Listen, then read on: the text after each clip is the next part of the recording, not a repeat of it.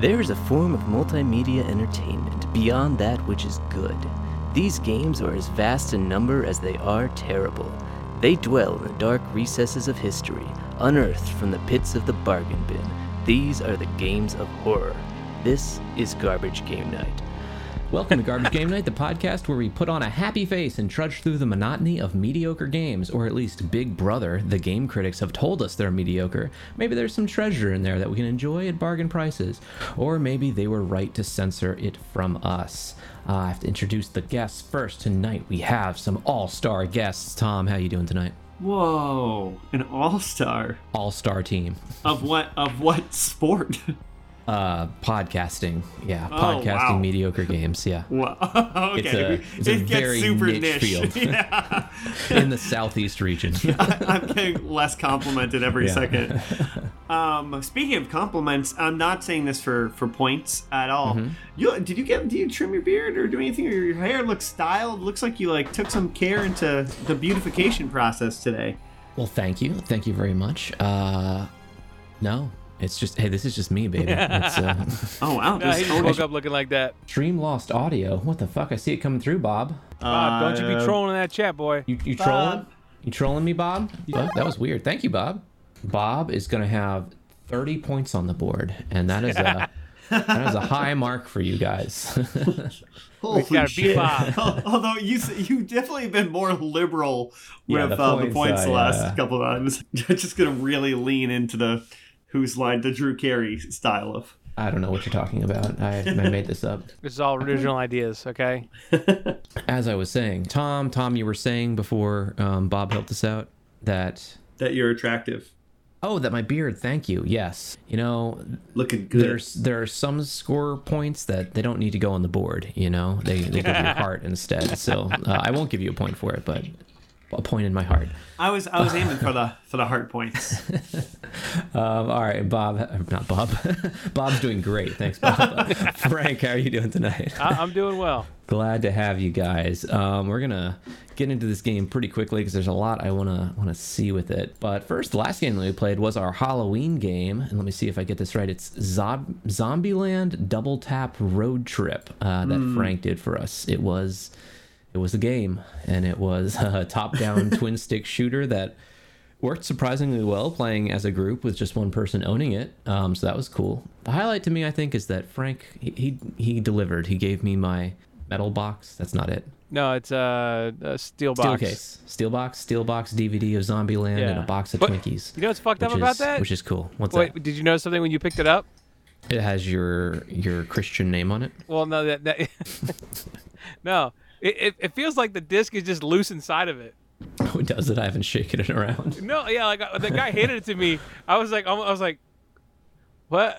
I was like, okay, you know. I was like, do I say something now? I'm like, eh, I mean, I don't think Chris is gonna really watch it anyway, but it's it's kind of you fucking can't- like you you know that guy open handed it to me. He knew it was flopping around the inside of that thing, like. Is yeah, it you can, you sealed? can hear it. It's Yeah. sealed. Yeah. Oh, Should I open it and find out what's happening? Yeah, you should see how scratched up it is. Yeah. yeah so the youtube of that is live if you want to check that out the honestly the recording quality of my uh mic on that one because i was doing some renovations are less than stellar it's loose in here Yeah. but we fixed the uh we have fixed the recording issues tonight so i should sound crispy and clean yeah i mean it's a plastic case inside there's no scratches on it actually there's a, there's some scuff lines there's some Yeah, scuff lines yeah, I'd say it's, it's yeah but it wasn't it was not in the in the holder it's a nice case though you know yeah, it probably Sounds- spent most good. of its life stationary. You know. Yeah. Yeah. Let's talk real quick about what's going on with uh that's what what is this about? Oh. Let's talk real Oh, quick. that's foreboding. Let's talk about what's going on with games, uh, the gaming world, or games that you're playing. Um, not the biggest uh, news in the world by any means, but Frank let us know they put Vermintide 2 on sale, and damn, that's a that's a fun game. We've all been playing it, and uh, And today's the last day. Well, when this podcast comes out, it's already going to be too late. But anyone else, if late. you're listening live, it's fun. And they're they're building the hype fun. for Darktide, which is coming out end of this month, I think. And uh, it, hey, it's worked. I'm, I'm hyped for it. It's a it's a fun. It's it's Left 4 Dead with Ratman, and that's a that's a strong foundation. that's all you want, Um, you know. The whole you told the time you're playing, you're like, man, I really wish there were some rats here, you know, I could be squishing. you know, I could be lobbing some heads off of rats. That would that would make any game better, you know. All right, I did want to mention an article actually sent around to you guys. I thought it was pretty interesting, at least the concept of it, from uh, thegamer.com. An article titled "Stop Remaking Good Games and Start Remaking Games That Could Have Been Good." Which is, I think, pretty central to the thrust of what our podcast is about finding games that could have been a lot better, you know? Um, games that were underfunded or something went wrong in the development process. that Sure is our thrust.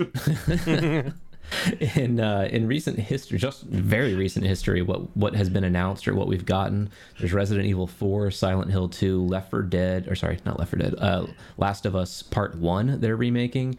Uh, Resident Evil 2 also they're remaking Rich The Witcher 1 and they're going to remaster Horizon Zero Dawn uh, Did which these games just fucking come out? Like a lot of them did yeah and, yeah, it's uh, crazy. Horizon Zero Dawn, but yeah and that's I don't know I feel like PlayStation does this way too much. Because I get it when you want to port the same game to another system, but to but to call it a remaster, that's a bit more work. You know what I mean?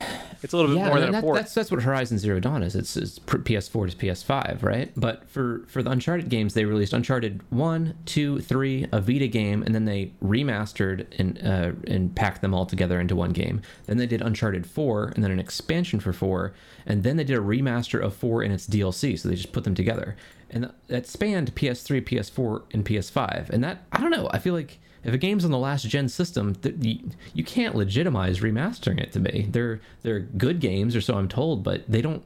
It's not like you need to be in a constant state of preserving them and, and remastering them like they're some Criterion collection kind of movie. You know, it's just this. I don't know. But also, we're in an age where I guess like it's some games are difficult to play if systems don't do, do backwards compatibility, or if they're only digital downloads and they remove them from your library, which can happen sometimes. Then um, outside of backwards compatibility, I don't understand the the pitch for it. I Yeah. really, I, I feel like it's just a waste of money. Like, yeah.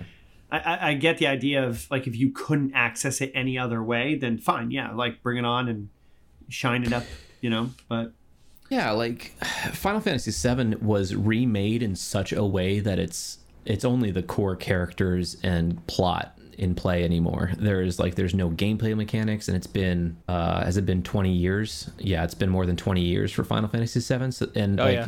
No one's gonna get a hold of a PS2 to play that PS1 game. So it's like okay, that's fine. But yeah, these ones that are like the game came out less than 10 years ago, and you're remaking it, I I, I can't get on board. Yeah, I mean, there's definitely a difference between just you know porting it and then actually remaking it to some extent. Because like also the thing you have to think about too is if it had online features or multiplayer, you know what I mean? It makes sense if Sure. they want to get it to the newer system. Um, I think a lot of I think PlayStation is uh, more of a troublemaker in this area because Xbox has been pretty good with backwards compatibility. And a lot of times, what they would do with you know when the 360 and then the Xbox One uh, you know, there was that crossover. Um, they would just re they would re-release the game, but in a box that would basically tell you, hey, you could. It's it's basically a P- Xbox 360 game, but it also works on the Xbox One. Right. Um, and so the disc was really just the same Xbox 360 game, but you know you would know it's already backwards compatible. But it kind of helped you know when you were buying things. But it wasn't a re-release of the game; it was just a reprinting, um, Right. which I think right. is is uh is fine. Yeah, yeah, that- when you that- go fine. actually do a real remake, it's just yeah. uh, A lot of times it's it just seems like just a cheap thing for them to churn out. Yeah, and I, I think another part of this article was pointing out that, well, it was more of their wish that developers would stop spending their times on these games. You know, it's like Naughty Dog has put out some really great games, and for them to keep investing their time in the same game that they've made before, just I don't know, feels like a waste, right? You want to see some new, innovative things. And Dead Space was the one that I skipped over. That's getting a complete remake. Um, yeah, and that was 2008. So that's 14 been- years ago. yeah, it's it's 12 been a while. Oh no, yeah, that's yeah over. That's wild. keep thinking it's 2020. Yeah, so that came out on PS3, Xbox 360, and Windows. I don't know. As, as mostly a PC gamer too, I like I there's no backwards compatibility issues usually, yeah, unless um, even DOS games you can run in an emulator in a browser now. So, um, yeah, I'm not. I'm not too. yeah. It's usually like in- the the mid 2000s games that are weird. Like the old games we got really well, but uh, like I want to say the early to mid 2000s. So, sometimes they just don't play right for whatever reason. It's hard to diagnose. So that's what really grinds my gears. Um, but uh, anything else that you guys have been playing that you you want to mention? Oh, uh, Call of Duty Modern Warfare 2. I'd be remiss not to mention the biggest video game in the history of the world, which has uh, earned one billion dollars in revenue in its first ten days. American War Crime Simulator, baby. Yeah, it plays it off as being so cool doing those war crimes. Yeah, you get drone strike people. yeah, Uh, yeah. Can I ask And, a, an uh, ignorant question about yeah. it? Uh, so we played Modern Warfare 2 back in the day. Completely different game. That was Modern Warfare 2. This Yeah, is, this Modern, Warfare, 2. Tom, you dumbass, you handsome son of a bitch. So, So it's it's a totally different plot and everything. No. Yeah. Uh, No, so, it's well, a it is remaster or not? No, it's a It's a remake. This is a remake because they took all the characters, even ones that died in Modern Warfare 2, Okay. and just kind of rebooted it with different enemies, different characters. But like, if I say the name Soap and Ghost, you're like, oh yeah, from the Yes. from the, the storyline of Modern Warfare 2. Yes. For whatever reason, uh, the reasons I can't put my finger on, those characters were memorable, and that's the only first-person shooter campaign that I have ever any memory of, and that's the same with everyone. It just it worked for some reason. It was a memorable uh, single-player experience. So they know that, and they're like, we're just gonna yeah, uh, we're just gonna reuse all the characters and just reimagine it, and they did. And But uh, different yeah, things happen. different things happen, and um, yeah, Yeah, you Yeah. have to calm people down by pointing a gun at them. it's true. That's it. That's how you de-escalate yeah, you de-escalate by pointing a gun at them. Wow. the, the American uh, way. Most of the the main plot is a chasing down so- a. Uh, most of the main plot is chasing down a uh, Middle Eastern terrorist named Hassan, who's a streamer, which is very funny. Yeah. He's a streamer. and then Yeah, uh, they, there's a they, uh, popular they Twitch sponsored streamer Hassan to named play Hassan it who- on stream. Did they sponsor him? Uh, yeah, I'm pretty sure it was a sponsored stream. That's funny. I saw some clips of him playing it. It's Yeah. just- Him yelling Obama as he's drone striking a building. Jesus. Man. yeah yeah it's um i mean it it it tries to go for some of the same like kind of chilling separation of taking lives that the original modern warfare does but i don't know i feel like old call of duty ha- was a little more capable of if it if it even tried to make any commentary on political stuff but now Call of Duty is just kind of the bro arcade shooter thing, and I don't know. I don't know if it can I think it's better to be the bro arcade shooter thing. Yeah, yeah, and I mean it's it. Hey, that's its niche, and it does it really well. It. I haven't played the multiplayer. The only thing that's out right now is um, the modes in multiplayer, just kind of like you know search and destroy, team deathmatch, that kind of thing. Um, DMZ mode, which is a new mode, which they haven't revealed a lot about, um, is coming out soon, and then their Warzone is coming out, which they did a preview of, and it looks exactly like the old Warzone, um, just with new. I guess there's a new engine underneath all of it, and I'm sure everyone in the world will play it and it'll be extremely successful and make billions of more dollars. So, good for you, Activision. They needed uh, that money, you know. They did that small indie company. Yeah, poor little Activision. All right. Well, let's get into the game we're playing this evening. Uh, let me set the scene for you. The year is 2015. The developer is Compulsion Games. Their first game was a game called Contrast. You can see it has a very unique art style. Oh, okay. So you might have seen it on a you know a Steam sale or arcade store. It's a unique looking, mostly actually side scroller game that plays around with 2D and 3D elements using shadows um, and superimposing space along uh, with kind of a film noir vibe. It Oh, has an interesting aesthetic. That's really cool. Yeah, um, you're you kind of transform into the shadows, and now you're you're um, side scrolling, platforming, um, and then you break out of the shadows. Yeah, it's an interesting looking game. Um, it was it was rated okay, but after they finished that, they're moving into their next game, and this French Canadian developer. Compulsion announced at PAX East 2015 that they were developing pause they were developing the game we happy few which i Oh. have a announcement trailer of here which starts with a live action person with kind of a, a painted face Wait, is that uh, that's tonight's game? that is tonight's game we happy few Oh my goodness, I know a, a little bit about this game. oh wow how about that all right well it's transfer the announcement trailer shows like kind of what the town looks like everyone with kind of painted on happy faces or masks everyone's Yeah. happy Hey. And um, how do I describe this? The first person view of this game is that you're starting to run away from the the townspeople are chasing you down because It's maybe you're not happy feel. enough.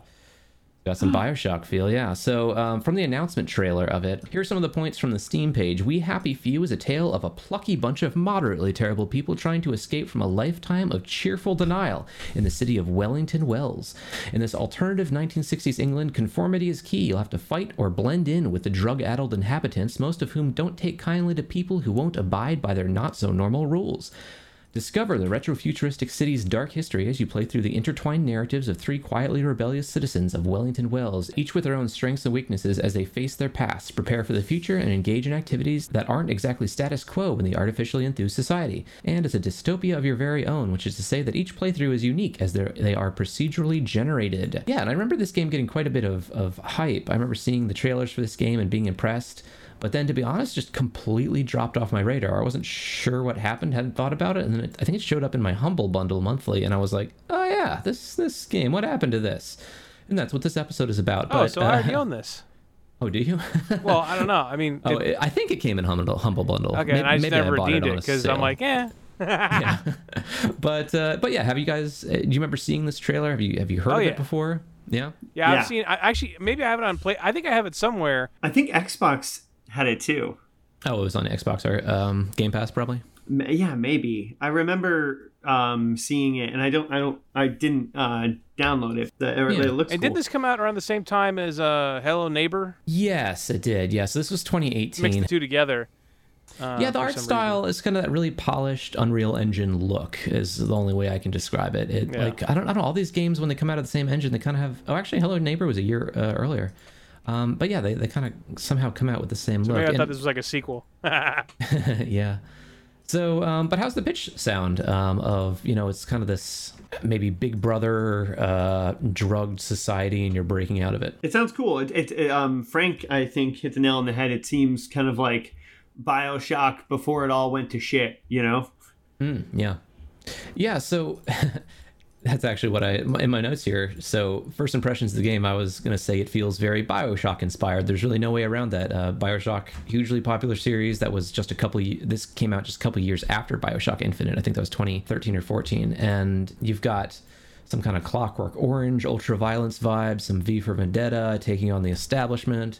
Um, so this was originally announced in 2015, and they did some demos. They did some early access as well, which we'll talk about. But uh, yeah, the, the, from the early uh, demos, uh, commentators loved the style of it. Um, and yeah, got got a lot of hype initially. So we're just gonna jump in and watch Frank play some of it. If I gave him enough time to start installing. it's uh, still downloading. Well, first, I will reveal the prize this evening because I want you guys to fight for it. And uh, I, Fight, you know, fight. I did find a mask that actually someone had made from this game. The, the like the mask style in We Happy Few, it is has a specific style to it, and could could do that, could. Yeah. But uh, I thought I try and do like the better versions of everything when we Yeah. do prizes, right? So um, over here I've got The fifth of November just uh, happened, so Oh, I could have done Guy Fawkes, but here's the Splicer bunny mask from Bioshock, Ooh. and I've already halfway printed it, and it looks cool. It's full size, and uh, if you're into That's that really kind of cool. thing, no judgment. Also, as as Frank plays through this evening, we are doing Achievement Hunter. Uh, so if you if you can think of anything as we go that would get achievements and what the names might be, um, to but suggest for, okay, uh, not so happy. You think there's one called Not So Happy? Yeah. Okay. Uh, no, no, nothing like that. I, I will. Uh, I will enter a uh, one as well. Uh, how about Happy Birthday? No, no, no, nothing with birthday. I'm sorry. Damn it! Sorry. Uh, Oh, you want to keep going? Okay, I guess we're killing time. happy go I lucky. have some. Frank's like, we have to do this. What What'd you say, Frank? Happy, happy go lucky. No, nothing with the lucky. Um, I, I have something that's, that's going to be a little more focused, so we're not just shooting in the dark. Throughout this evening, I do have a whole bunch of trivia here, but we do have a bunch of dystopian trivia this evening. So I hope you guys are ready with your high school level reading and uh, knowledge of dystopian films and games. I'll, I'll, I'll give you a quick little couple here. Let's see who wrote 1984. George Orwell. George Orwell. Yeah, Yeah, too slow, Frank. God, where were you? I was over there. Okay. Um, Right after I said it, I was like, "You're wrong, you idiot." No, you were right. Yeah. my, my, my, al- There's a part of my brain that got really was like, "You fucking idiot." I always, uh, when, whenever I try and name one of them, I always switch Orson Welles and um, George Orwell. I don't know why. It's there's just it's the well, you know. Yeah, it, it's it's yeah. Uh, one more 1984 trivia here. Why was it called 1984? Um, That's the year it was set in. Um, sure. wh- okay, if it was, why was that the year it was set in? I'm pretty sure you're right. why the word Rush? Something about Russia is coming to my mind. The gnomes are bringing forward the. They're like Russia, Russia. It The is some- set in 1984. You're not wrong, but I guess what I was getting at, Frank, Something was I'll Cold gi- War? give you a half point. or Uh, the Forever War. the Forever War. Well, well, in just the 1984, there's a it's basically an endless war. that Yeah. they're going against Eurasia and Europa, Oce- Oceania. Oceania. Yeah. that's what it was. yeah. Mm. Yeah, but um, well, it was called. I'll give you half a point for. I mean, it was set in 1984. That's why they but, uh, called it that. Yeah. But it was written in 1948, and which is just an inversion Yeah, um, of 1984 because oh, what's going to be in the being future? slick. but uh, that's the common like trivia factoid. But realistically, like if apparently nobody knows that's that's why it was really called that, or if, if that's the reason that they picked. Ni- he picked He said, 1984. "Man, that's pretty so- far away. All kinds of crazy Yeah. shit could happen by then. Yeah, maybe he. That that's They could have flying cars, for all I know." It just one of my sounds favorite things convincing, so about it's a good fact, you know. old movies that show the future. Is they're like it's the year 2010, and it's like we're all like flying around and we're, Instead of being "Nah." like, "We had a housing crisis. Everything's gone." Yeah. The video game Homefront, in, in the plot of that game, the 2008 crash continued, causing the collapse of the U.S. and European economies. Which nation invades the U.S. in that game? China.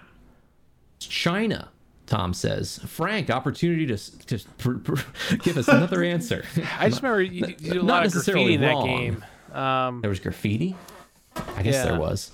and home, There was I'm pretty of- sure that that was a part of the thing. Maybe There Maybe was I'm lots of genocide in that game. Oh, yeah, jeez. I, I never played it though, so I don't know. I'm gonna say he said China. I'm gonna go. The, I'm gonna go with the other one, uh, Russia. Nope, nope. Think more Red Dawn, but rebooted. Wasn't Red Dawn Russia? Yeah, but Red, China. Red Dawn was. Oh, The was it? Did Or I was fuck it Korea. It was- There I- you go. Yeah, I- yeah. It was Korea. It was North Korea. I didn't think. I, I think that's right. I don't think I messed that up. It was. I, I, I Oh, don't know. Bob It was some type of Asian. Yeah, Bob knows. Bob knows. Another point on the board for Bob. Yeah.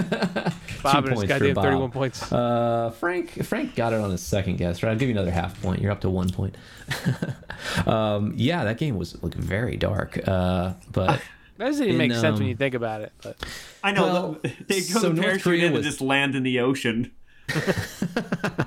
well, in, the game, I think that, like they said, the economic collapse affected Europe and the United States. So like they had been on the decline. to the decline. and point just where government. North Korea could take us over. Well, because they were so isolated, we didn't know that they had been building an army the entire time, and they invaded. They don't What have that much land. population? They ain't got that much land. Yeah, China, you can say, yeah. I mean, there's like a gajillion of them. They, They were could building an boats army over and all fucking like long. rabbits. Yeah, no, They, Yeah. had a, they had an immense tunnel system. They've been hiding everyone in. Yeah, I, I I beat this game on um I think it was on PS3 or something. Oh man, I didn't realize the reviews for this game. It's got uh Hey, that might be a future 25% game. 25% on recent and uh Maybe it's because it's unplayable now or 63% something. overall. It might be, yeah, since all the most recent reviews are negative, it's probably something like that. The year The is down, 2027. man. So it's been like 20 years, 15 years of economic meltdown. In the Oh, wow. meantime, yeah, they were r- reproducing like wild, and uh, now they're ready to invade. Yeah, Even those though Koreans have been fucking ever since they found out. abandoned, abandoned by her former allies, the United States is a bleak landscape of walled towns and abandoned suburbs. This is a police state where high school stadiums have been detention centers and shopping malls, shelter, armor, attack vehicles. A once free people are now prisoners or collaborators. Or oh, this is this is after they invade. Cri- Oh yeah, then they were crippled by a devastating EMP attack. And we were powerless to resist the ever expanding occupation of a savage, nuclear armed, greater Korean Republic. That, I, I can never read this phrase "powerless to resist" and not think of like like the shirtless romance stories. I was powerless to resist North Korea's advances. The EMP Korea's knocked off my abs. panties. Yeah. Oh, I, I started the game and there's like a credit sequence. This dystopian game featured uh, a dystopia caused by a mutant fungus. a mutant fungus. Oh, is this the, the Last of Us? It is The Last of Us. Hooray. Yes. Three points for Tom. Whoa! Just making shit up. All right, so I was just gonna say, I was like, I am not gonna beat Bob. all right, so you're gonna play as Arthur, Arthur. on normal difficulty. Not not an author, but Arthur. yeah, I'm familiar with the name. oh, we're loading. Uh, mouse and keyboard. Even this is kind of Bioshocky, right? Yeah, yeah. Like the this screen, the Act One with like the gray and I'm uh, redacting stuff. A la Yes, you appear to be 1984. Yeah Ministry of Truth kind of style. You're going through the archives and picking lines of text in a newspaper to redact. it's funny. There are games that are out that are literally like just this. You're probably. Can anyone name the game that is? Ah, you were playing it. I remember you were talking about it. Yeah. You were having to check paperwork, and I was like, "How the fuck are you having oh, fun you're so doing close. this?" You almost said it. Yeah, check papers, paper, please. Work paper. Papers, fuck. please. Point for Frank. yeah, Papers, Please is a game I was going to mention a little later, too. So, you have seen a newspaper clipping that mentions Arthur Hastings and his brother, and you're sort of having like a, a crisis. Gonna pop open your joy container, looking at your looking at your joy. So now you have a choice to uh, hold to remember or V to take your joy. What's oh, and Frank has knocked it off the table, missing out on an achievement. The game will end immediately if you choose to take your joy. Oh, uh, that achievement is snug as a bug on a drug, ooh. which is taking joy at the very beginning of the game. Ooh, nose to the grindstone, you know. Then why haven't I heard a single whoosh through the door since 10 o'clock? Did you forget we're having Deirdre's birthday party? Oh. We've got a pinata. Pinata. Brilliant. Of course. Have you forgotten your joy? is is one of the Of achievements not. Big Brother? Snug as a bug on a drug. Well, come on then. Oh, he said it. up. He just said it. That's- Didn't know that. Oh wait, I- I know No, Wait. no, nothing about Big Brother or uh, brother. Nothing at all. God damn it! I start taking points away for terrible was so achievement guilty. guesses. Well, what will you do? no, that was fine. All right, so now you have to go through and do some uh, redacting. Frank's going to make some deci- decisions himself with the redactor about approving and denying things. He's approved the history of him and his brother. I expect you in the conference room presently. Don't dawdle. Yes, she expects you presently, Frank. Don't dawdle. Who wrote the book Fahrenheit 451? Ray Bradbury. Mm, I guess I'll, I'll give you I'll give you two points for that, Tom. Right. Uh, what dystopian film starred Bruce Willis, Madeleine Stowe, and Brad Pitt? Twelve Monkeys. Wow, he's all over this. Is, is Tom gonna get all the movies too? That's usually usually Frank's That's usually strong Frank. suit. That's usually Frank. Yeah. He's focused on escaping I've never from the seen 12 though. Monkeys. Uh, Oh wow! I know. I forget Hey, to hey, watch Frank, remember what we talked about before we started playing? It. Yeah, There's, there's no collectibles here though. There's no collectibles here. Anything you pick up, you'll lose also. So just go. You're off at the party, aren't you? So you told him to not be himself when he plays the game. I just said like, well, well, I want to make sure we see as much as possible, so don't explore every See everything. Thinks of your work now, Clive. What? You replaced your battery and you're doing more now? What the? F- No, I'm at some other one. I'm at somebody else's desk. Oh, I didn't. I didn't know I'm doing someone option. else's work. she told you to get to the conference room and you sat down at someone else's desk. Oh, you're so dedicated to the I'm cause. fucking up everything, man. you're approving everything. Yeah, oh, I'm, man, the this guy's gonna know gonna the get truth. killed. this guy's getting the um, death penalty. yes, really funny. 12 monkeys though is that in this game that i didn't know that wikipedia considered a dystopian future you work in a world where defendants are guilty until proven innocent and trials can only last three days automatically ending with a guilty verdict if the time limit or the credibility of the player runs out I think not. in which you play a defense attorney a game where you are a defense attorney Where you're a defense. Uh, Ace Attorney at Law. Ace Attorney, that's right. It's a dystopian future where everyone's guilty until proven inc- inc- innocent. Didn't know that. That's that's. I didn't know that either. I just assumed that I've just it seen was. the meme before. That's all. Yeah. The, with the attorney. Frank. Guilty. Frank is doing so much extra work when he's supposed Well, to be going now to the I'm party. in Pru- I'm in Prudence's place, and Prudence apparently Yeah, has she's been been missing missing, because yeah. there's rotten fruit. Just So I'm, I'm approving doing overtime for her. making sure she doesn't get in trouble. That's that's thoughtful. Yeah. Which company did a 1984 style commercial for Super Bowl 18? Uh, Macintosh. It was Apple Macintosh, yes. Wow. famous commercial that cost millions of dollars where they threw the sledgehammer through the big screen that was supposed to be them breaking Windows or Microsoft's hold on everyone. Uh, Wow. Not impressed? It made a big impact, Tom. No, I, I We're just talking about it, Tom. I, I just didn't. I didn't know. I didn't. No. I uh-huh. don't know. I feel dumb. It was kind of a big deal. yeah. when, when? When? What year is this? this is Super Bowl. It was actually in 1984 that that commercial came out. Oh, really? Yeah. Apple 1984 i wonder why it didn't make impression. I wasn't alive. Well, it's popular as far as like branding things go. I'm playing it on stream right now. Hmm. It's like it's got people in these like yeah, it's dystopian oh, future looking tubes. things. Yeah, they're they're marching to go to their computers, and then there's this lady. Is she like an Olympian or something? yeah, I get, maybe she is an Olympian, but loudspeaker yelling at oh, people. Oh people. yeah, that's that's Big Brother, big time. yeah. Why the fuck did this cost millions of dollars? Look at the costumes. There's so many people, so many extras. Things are expensive, Tom. Right? He didn't know. He didn't know things were expensive. It seems like in this world, everything she's wearing too would be like, like she's like, I knitted it all myself. Like what? Like where'd she get it all? it was directed by Ridley Scott. yeah. Whoa! Ever, it blew everyone's mind. Oh, sorry. There's important things going on. So they found the pinata, or you have made it to the party where the pinata is. Sweets come out. You smash the pinata till the treats come out. Hit it. Hit it. She's encouraging you to hit it. Come on. Why does everyone wear masks? Will that be addressed? And your your joy has sort of your facade of the world is broken, and you realize that wasn't a pinata, that was a rat. oh my god! And they're all just eating it. And she's recognizing that you're off your joy. She's encouraging you to take it, but you're backing up. He's a downer. Oh lord, he's a downer. We've got a downer. If you stop taking your joy, you're a downer. Now Frank's on the run. Probably a bad time to ask for that. Oh raise. shit!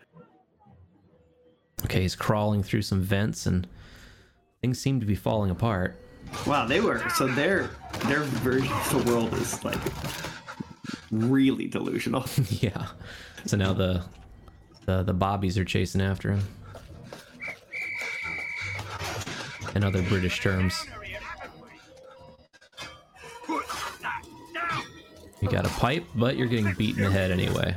Uh, and then it goes black. All right. Forget him, there's no time. Dang. So you got knocked out. Happy is the country with no past. Yeah, and there's like sort of film burn effects going on in the transitions that you were talking about earlier, Tom, as it kind of giving off Bioshock vibes. There's phonographs, you know, that kind of stuff. Yeah. Which I don't think is are phonographs that I don't think that kind of phonograph is appropriate for 1960. It's speakers. I mean, they were still But- around. Yeah, I'm sure they were m- around more than they were now, but but speakers existed. Yeah. I still have the uh, the 1984 Taking a sweet-ass advertisement from uh, the Apple 1984 advertisement Wikipedia page up, and the estate of George Orwell um, considered it an infringement upon 1984 and uh, sent Apple a cease and desist. You would. All right. Uh, speaking come of on, man. Someone will probably go out and buy, be like, hey, what's that? Be like, oh, it's What from this book. And then they'll buy the fucking book. yeah, think about your brand 1984. This is free advertising, dude. All right, so you've woken up off the floor, which you're apparently all right. Christ, I thought of those bastards So they just left you there? Like they were like, well, that's how you handle that. Yeah, so it is it is confusing. They they seemingly just left you. You did hear some voices as you got knocked out, and I don't know this. I assume is the case that because um, we mentioned once there are three interweaving storylines. My guess is that one of the other storylines is going to overlap, and you're going to like run into that room and chase off those guards and leave Arthur on the ground. Uh, Yeah. But speaking of 1984, I think this is my last 1984 one, don't worry. Uh, what is the math equation used in 1984 that is used to represent acceptance of any truth from the government? She ran. Oh shit. like a, a not true math equation that is said a few times, and it's just used as a point to prove that the citizens agree with anything the government says. One plus one Plus equals one equals three. three. That's, I yeah, you guys are right on the nose, but it's the wrong numbers. One Two, plus two one plus two four? equals. Yeah. five. No, it's two plus two equals five. yeah, yeah, that's two plus two equals five. uh, yeah, I'll give you point one, Tom, and point two, Frank. You got you because you finished it off. So Frank is making his way through the underground at this point. He's picking up some bobby pins. Don't. Oh, gee, what? So Arthur's power is that if he chooses to sit down, he pulls out his newspaper and looks inconspicuous because he blends in because he's so ordinary. It's very British. And throughout the game, Frank's picking up some papers and stuff. You can learn more in-world lore through, um, you know, scraps of paper, um, like newspaper kind of stuff, as well as there are some mask symbols throughout the world, which will make him have flashbacks. Um, and you're just kind of learn what happened to your brother Percival, trying to find him. What happened to him? And he's picking up a lot of collectibles along the way too: bobby pins, duct tape, the kind of things you'd expect to see in a survival game. Do I need bobby pins to open up uh, cabinets? Yeah, bobby pins the the go-to for unlocking any cabinet. Now, will this game fall to the trope of doing the uh, Elder Scrolls bobby pin unlocking? I don't know. We'll find out. So we can craft a dirty bandage How about nothing to see here? as an achievement. I'll I'll give you a point. Um, there's one called the importance of not being seen. It's more it has to do with stealth, but Oh, that seems like you were very generous to me. sometimes I'm generous, you know. Oh, Tell you what, I'll round you up to nine since you were at eight point one. whoa! uh, a dead guy on the ground there and you picked up his I know, some sort of zapper thing. Oh, you find your first mask. It's going to send you into a flashback. We'll look out for each other. All right, you're hearing some dialogue between the brothers. So many bobby pins. Oh my god, there's just so many bobby pins. Anyway, yeah, keep exploring. Oh, you can sleep. More bobby pins. Love bobby. You're gonna, you know, your hair is gonna look so good, my man. You pick that guy right up off the floor. It's, it gives everyone a name too. It says drop Rupert Underhill. More of a throw, if we're being honest. Cool. So you're zapping the keycard reader to hack into the room. Oh no! Oh, jump scare. All right. Is that the guy that was on the ground? No, no. Although it was confusing that Frank picked up a guy to walk into the room to get jump scared by a guy who looks exactly like him. yeah, I really did think that that was that was So him. Frank's in a fist fight right now. You're, I mean, you can block, you can throw a glass bottle at him if you want to. Oh, you killed That's him. the first fight I've won since Oh, he's unconscious. Actually, I think it's the first fight I've been in. All right, as Frank makes his way through this room some more. Um, another trivia for you. In this highly rated dystopian game, humanity is oppressed by interdimensional races known as. Interdimensional races. It's actually a group of inter- interdimensional races, but they've come to planet Earth and they are oppressing everyone, have Is you living in like XCOM? colonies. No, it's a it's one of the most highly rated games of all time. That they will never make that they will never make a third entry to the series of. Oh, you're you're being so informative. Mhm. Uh, It's become a meme okay. at this point that they cannot make the third entry. Okay. Uh, Half Life. That's right. Ah, so stupid. Stupid, Tom. I'm going to take points away from you. uh, Frank looks like he has gotten to the ladder and he's climbing up out of a bomb shelter hatch looking place. At this point, it feels like just gotta live down there now. So, uh, does everyone wear those masks, or is that how their face is? Everyone is wearing the mask. Yeah, and I don't, And I don't know I including have. a- Arthur, like, is Arthur wearing a mask? Yes. Uh, let's find out. Hit I or look at your character, Frank. I'm not sure if you're wearing it right now. No. Yeah, I don't think so. Yeah, you don't have anything on your I head either. up. God, this seems like the first thing So I, I, would do. I think everyone like- in Wellington Wells has the mask on. It just but seems as like you'll find more people, you they want to blend in. Yeah, yeah. I don't. I am Uh, coming for you, Percy. I haven't don't have a good answer for that. I wish you. And it's like it's like the whole thing is they're gonna find out that I have emotions. If there's if there was only a way to cover that. hey, F- Frank. Oh, there it goes. Whoa! Did everything just phase in for you? Yep. Oh, okay. Yeah, you were looting things off a table that weren't there. I was like, I ran up to this kind of like a tea table kind of thing, like a Mad Hatter tea table situation um, in my game, and there was lots of stuff, and it was empty on yours. Um, and uh, if this was a Fallout kind of game, what Frank is choosing to do is to pick up every single thing he sees, like teacups and plates, um, and just carry them around his inventory. You can do that if you want. Sort of exploring the the gardens. What is this area called? I forget. Um, it's it's not Wellington Wells. It's outside of it. Derelict houses and stoves and counters and stuff. He's just searching through everything. God. It's giving you the prompt that people won't notice you if you're uh, seated. I'm not sure I want to eat it. I'm sorry if I like was walking through my house and there was a person sitting in a newspaper. It doesn't matter how inconspicuous they Oh are. no, you don't understand how British he is. In the perfect 1993 film Demolition Man, who is Ooh, yeah. the Great Demolition Man? Um, with Wesley Is Snipes. it- So Frank says Wesley Snipes. What you got, Tom? I'm I'm gonna go Sylvester Stallone. It is Sylvester Stallone, and for an extra five points, what is his character's name? Fuck. Um, It's a it's a badass name. Perfect name for a perfect film. no, I don't know it. It is John Spartan. That's terribly romantic. Oh, I. Yeah, so damn. A, we'll give you a point there for. All right, in the non-fiction found footage uh, real film District Nine, what slang term did the South Africans call the aliens? Crawfish? Close, Frank for the steal. Close. uh, prawns. Prawns is Oh. correct. It's bronze. it's a good example of my brain fetching something. Yeah, you're, you're in Close the to right the right ballpark. oh, we got some darts. Nice. That's good. Darts will be helpful in the future. So many bobby pins. And you also are carrying an entire dish set just in case you need to set I up a might have party. a spot of tea later. It's true.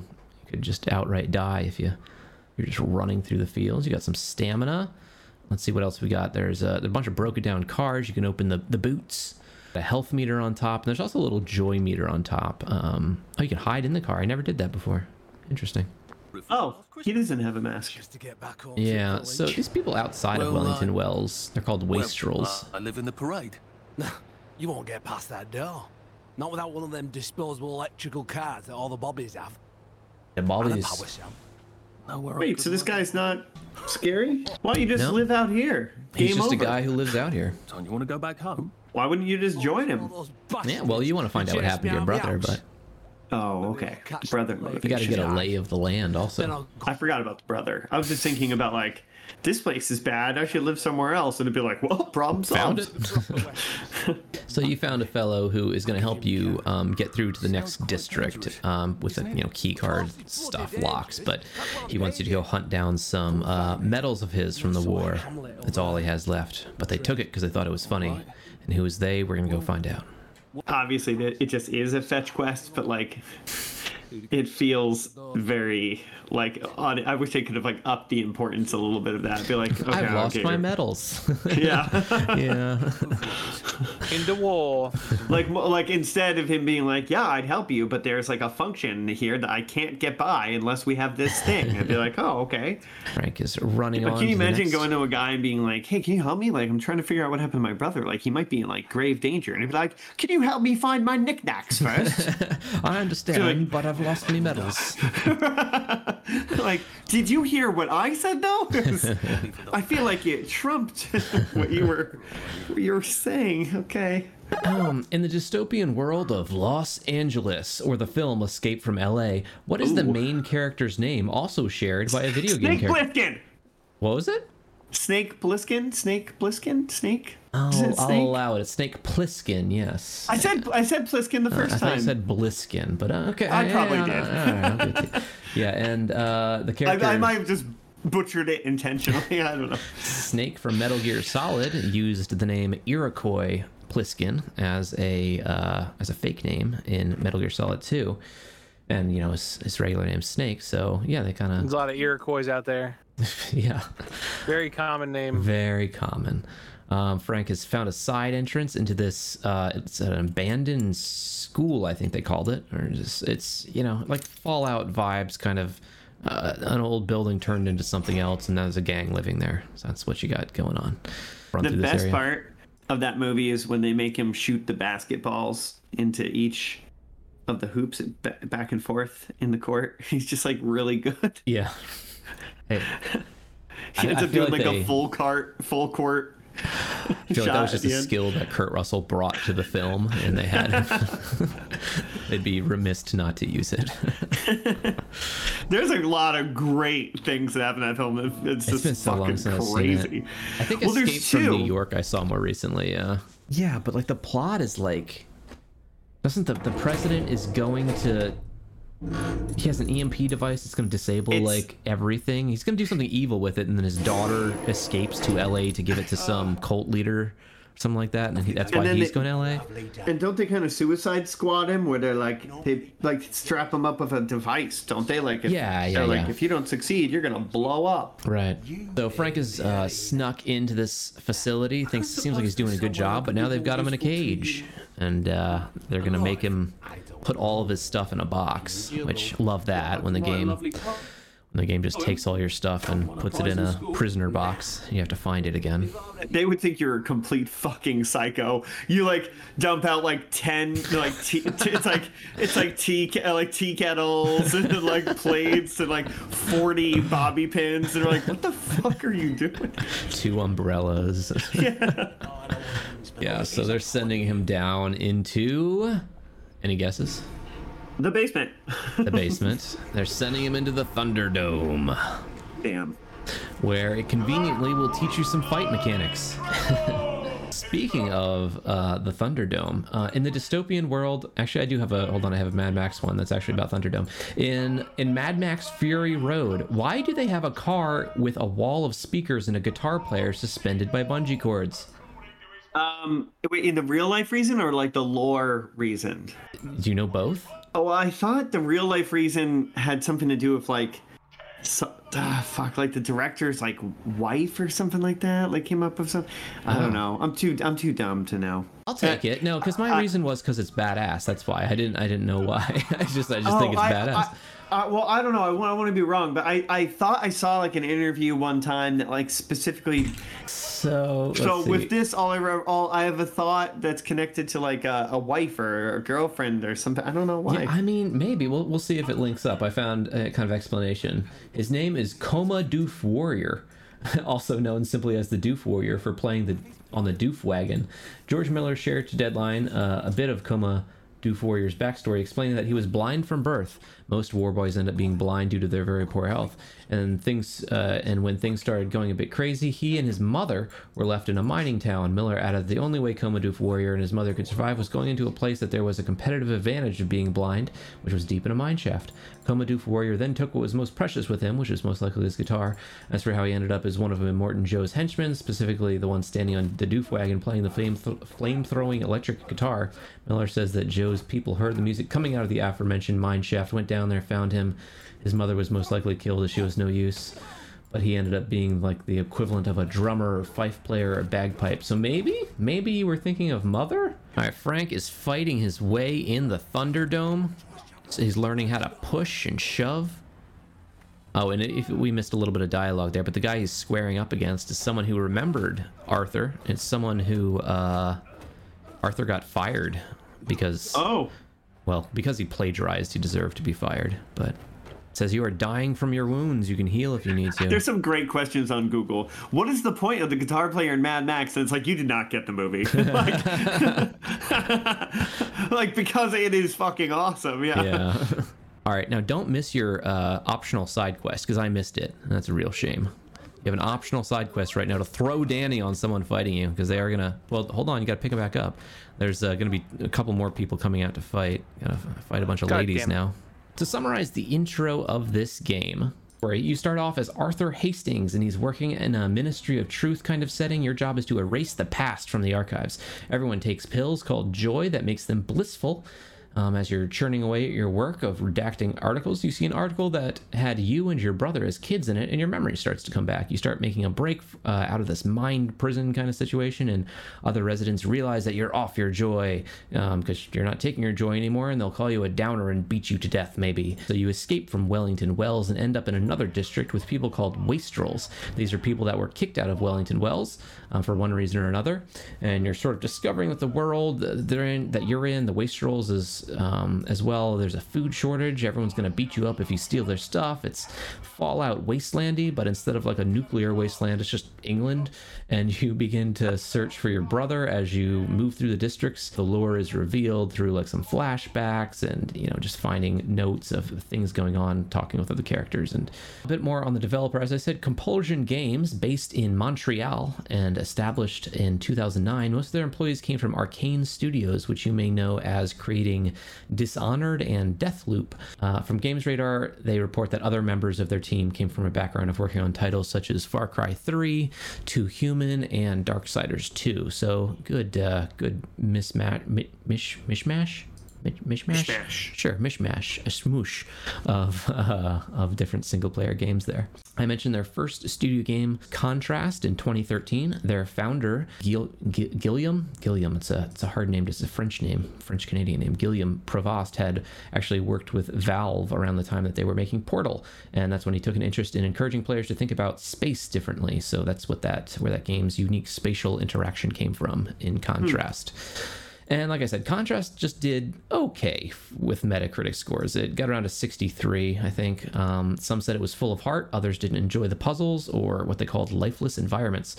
Regardless, they continued developing and using Unreal 4 engine, they started working on We Happy Few. So, th- three weeks before their first game, Contrast, shipped, uh, Gilliam's father unfortunately passed away, and in his emotional distress, he was fixated on how society uses drugs um, and masks their problems. Um, so inspiring kind of the concept of this game. And the title, does anyone know where the type, title We Happy Few comes from? Kind of sounds monumental, right? Any guesses?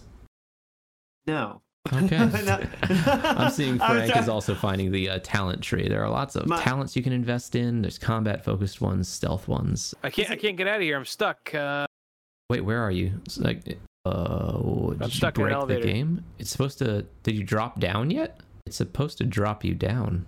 Yeah, maybe maybe just do a save and reload. Otherwise, this is going to be a very short game. Is, isn't there? Oh, there we go. Okay, it dropped you. Okay, it dropped you down into a pit, uh, a Star Wars garbage disposal kind of situation. Oh no.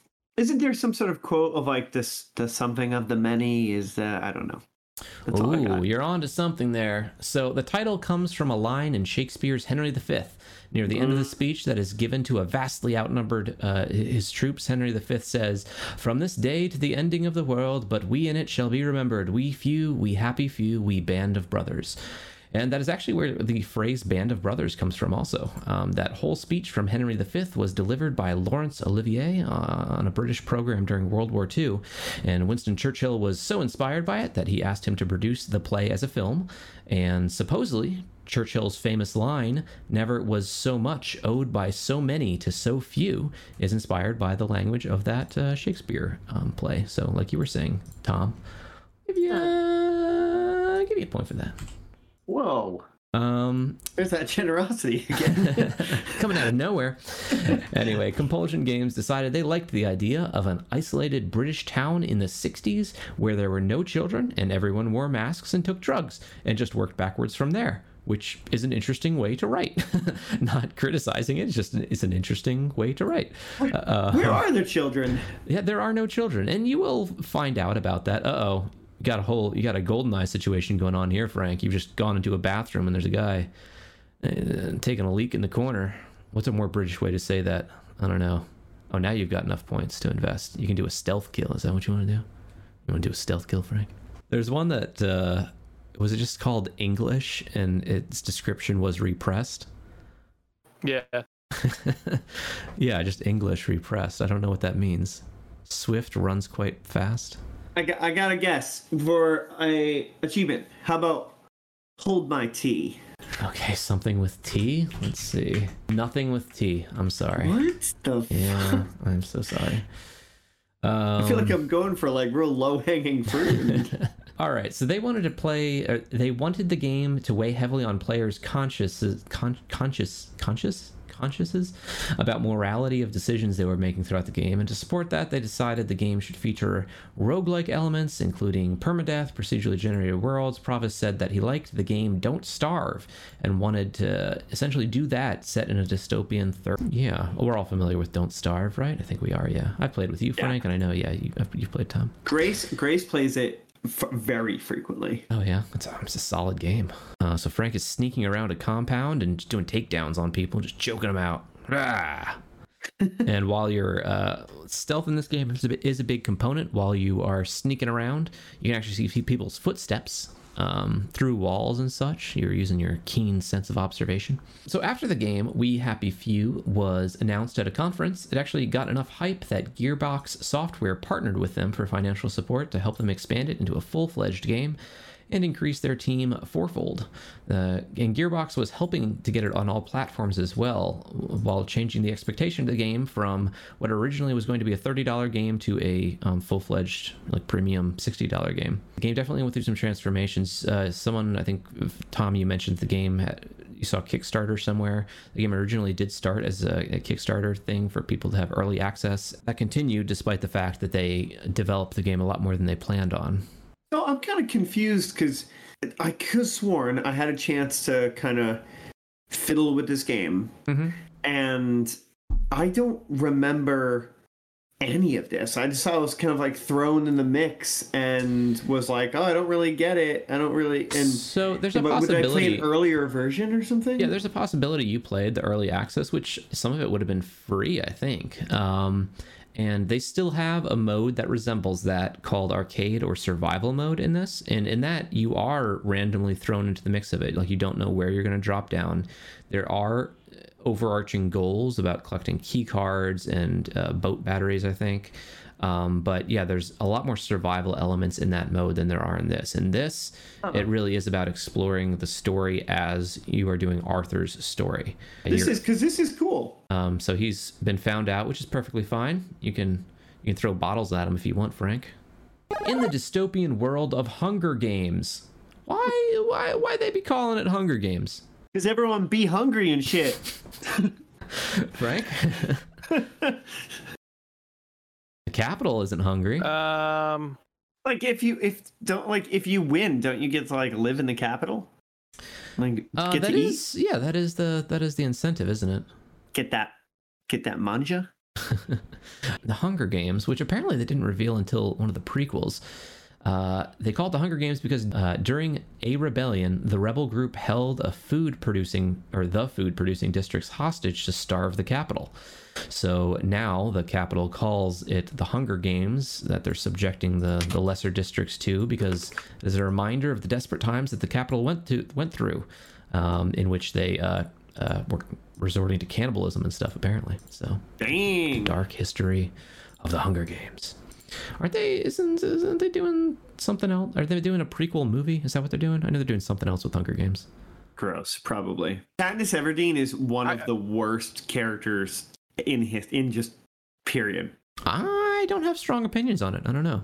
Why? Uh, she- what's what's hit me with it? Uh, she, she just I, I read the, I read the books. I, I just feel like she is uh, like I've never seen a like a, he- he- you know like a protagonist dragged so unwillingly through their own story. Like Doesn't wanna be the like she no well no uh, but I don't and not in a way that's like cool or like like for or, like she does not want to do any of it. She just doesn't want to help. Her mo- her motives are like in selfish almost all the time.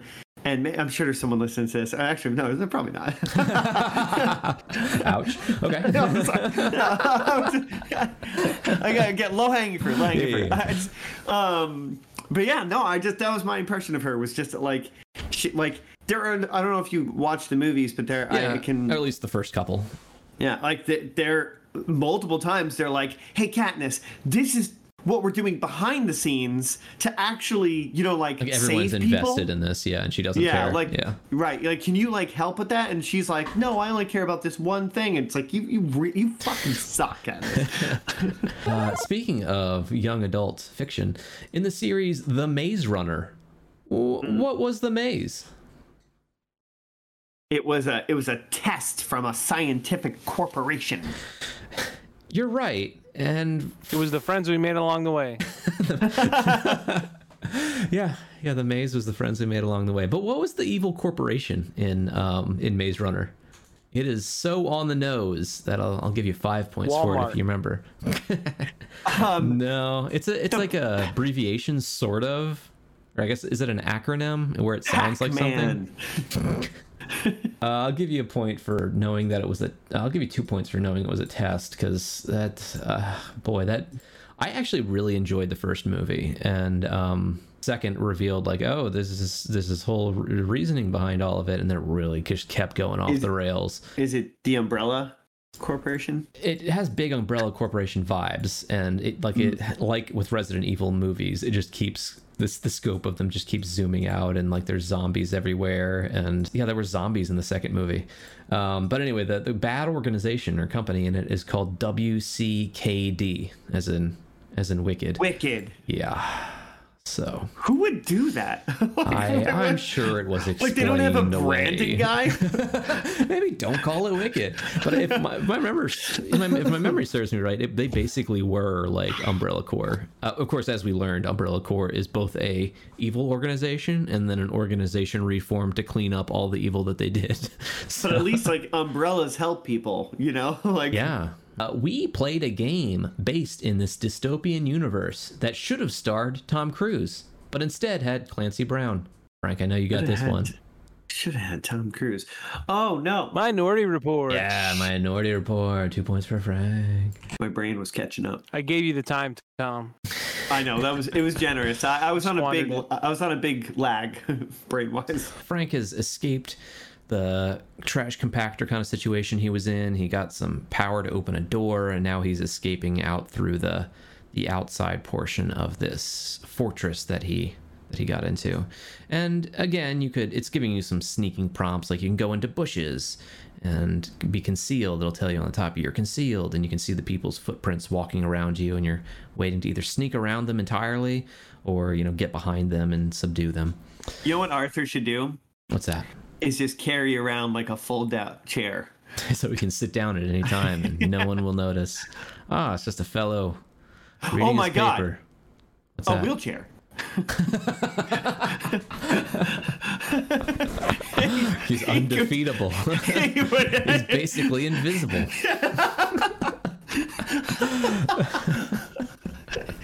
That's terrible. when you're in a wheelchair, you're basically invisible.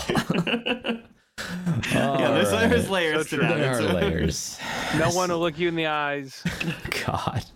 So, uh, another trivia for you. What classic dystopian film features Charleston Heston pounding sand saying, You maniacs, you blew it up.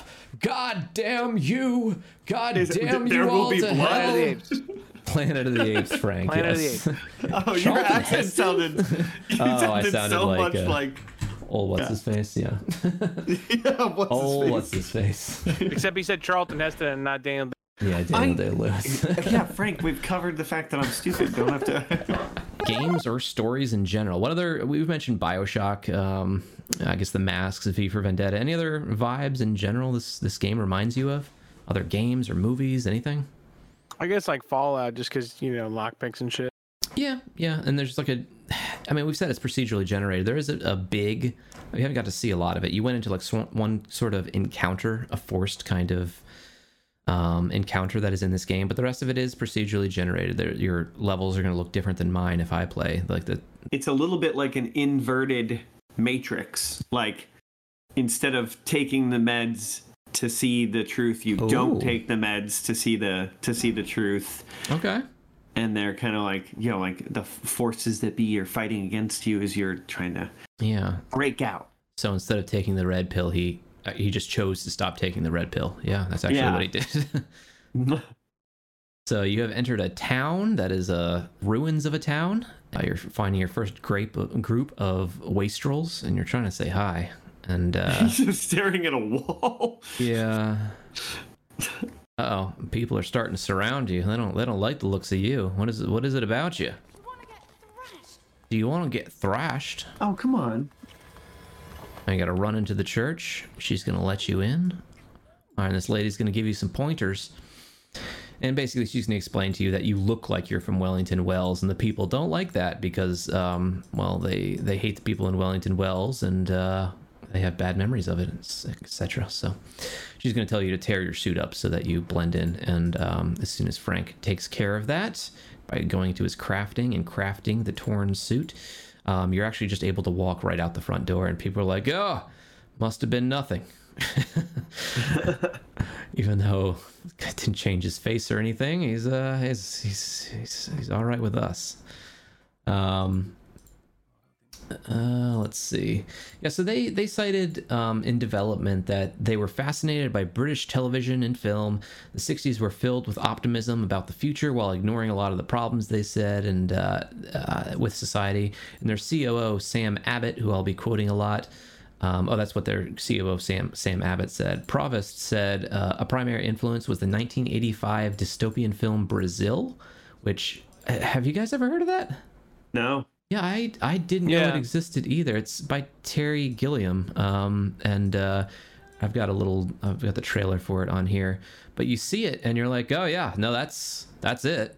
It's a very like you know, Brave New World, 1984 looking, um, some very, uh, uh, uh, on it Monty Python esque kind of humor happening at points, but it's, it kind of surprised me. I just it's I mean I, I know a lot of Terry Gilliam's movies, but this one apparently just didn't make a big splash in North America, and it's uh it but it's got like ninety seven percent on Rotten Tomatoes, and it's a very popular film apparently. Um, I just Oh, wow. I just completely missed it, but yeah, it has. Jonathan Pryce is the lead role. It has De Niro in it, Bob Hoskins, Michael Palin. Um, yeah, so all right. And they also cited Clockwork Orange, Brave New World, V for Vendetta, Doctor Who. Um, Provost said he was going for with the Guy Fawkes masks, which I, it, it's kind of unclear. Like, is everyone's face painted? Um, I guess they're actually supposed to be masks. Um, he said what he was going for was that rather than be like in V for Vendetta, they're a sign of resistance, right? Um, but in this, it's more of a sign of psychological oppression, forcing them to smile at all times. So uh, I guess trying to turn it on its head or something. So a Polygon article that I've got, where is it here? Polygon article that I've got over here by uh, Samit Sarkar titled We Happy Few is very British, very psychedelic, and very scary. Um, said it has striking Bioshock esque art style with a Brave New World inspired premise and survival mechanics akin to Don't Starve. Um, and this article is interesting because it, it shows just how honest the team was with their development. The writer says that they uh, the writer of that Polygon article says they played it at PAX East and they weren't sure if it was fun. And the compulsion team said the same thing, like we're not sure. and uh, the COO Abbott said about their previous game, Contrast, like they didn't know that the controls were bad. They didn't think the controls were bad until they found out from reviews and critics and the public. So for We Happy Few, they were doing a ton more early access and beta testing to get a lot more feedback. Uh, originally, like, when they premiered this game, they only had a development team of 11, and I want to emphasize this was absolutely an, an indie game development. Looking at the announcement and everything, it, you don't get that vibe. And looking at the game, it looks pretty polished. Yeah, so they, they were planning on a $30 game on like the PlayStation and X, Xbox store. They launched that trailer, it gets tons of attention. People are expecting kind of a Bioshock uh, level quality game, and then Gearbox starts investing in them to turn it into that premium title. It almost reminds me of like sometimes like when someone like opens a business and like it goes really well and they decide to like aggressively expand but then they're not like ready to do that and Yeah. they can it seemed like maybe that was kind of applicable here where like they had like an idea and maybe were capable of doing it but then like were f- kind of pushed to be like no no no more more Yeah. yeah. Uh, while we're on the topic of dystopian games, I found a list from Den of Geeks about the best 20 dystopian games. Any guesses about but then we talked about a lot Uh, of them, right Fallout's on the list? Absolutely. What you got, Tom? uh, obviously bioshock Uh, the True. Mad Max game. Uh, Mad Max is a good one. It's not on the list, but that's certainly about a dystopia. Bob says The Last of Us. Absolutely. Put another point on the Bob, board for Bob. Bob with a commanding That's what I was trying to remember. Uh, Homefront, we also mentioned. Uh, also on their list is Call of Duty Advanced Warfare. Seems like it's cheating a little bit, but it is and is about the future.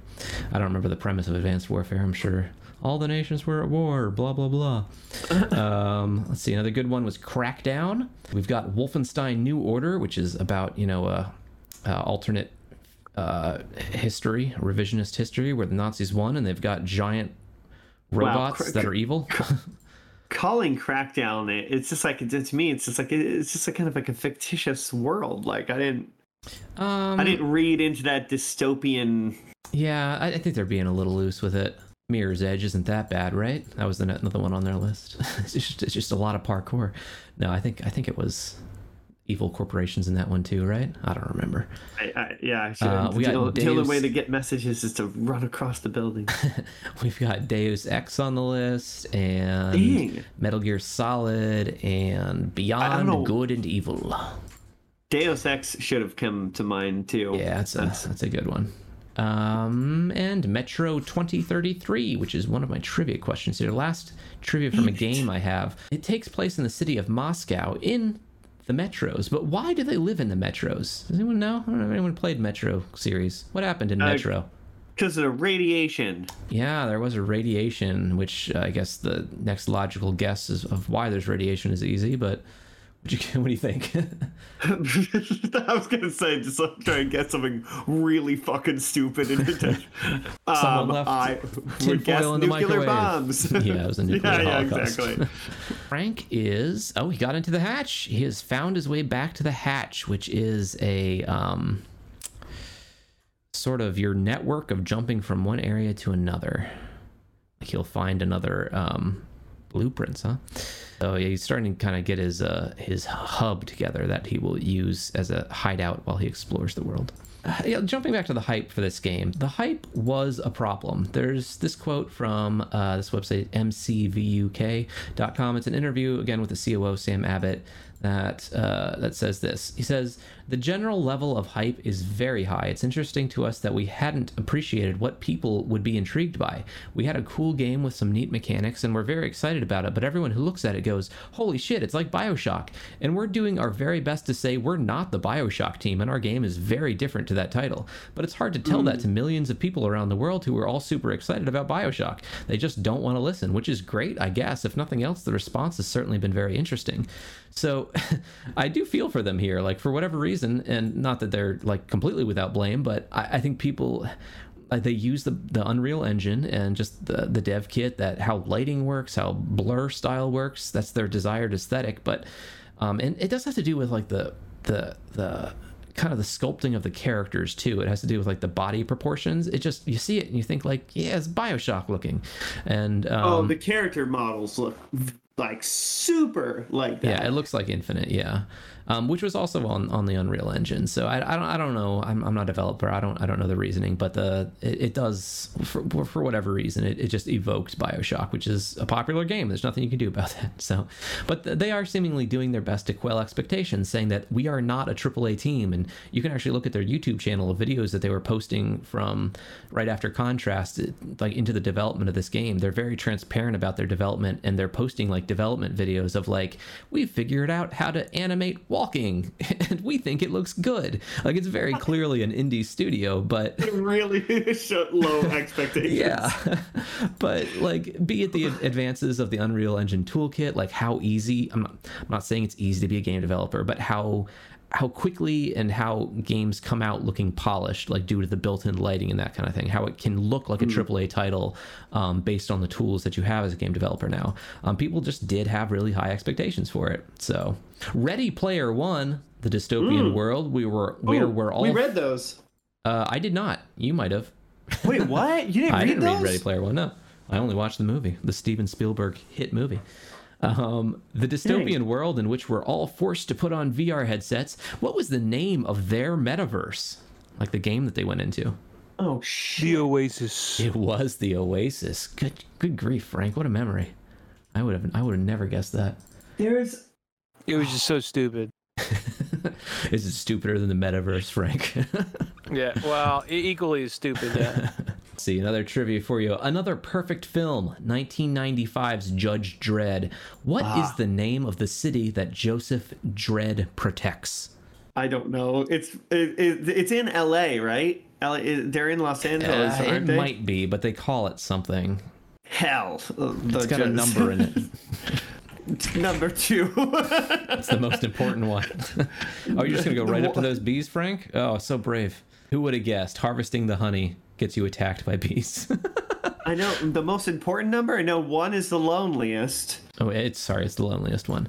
Uh, yeah, the city that uh, Judge Dredd is protecting is Mega City One.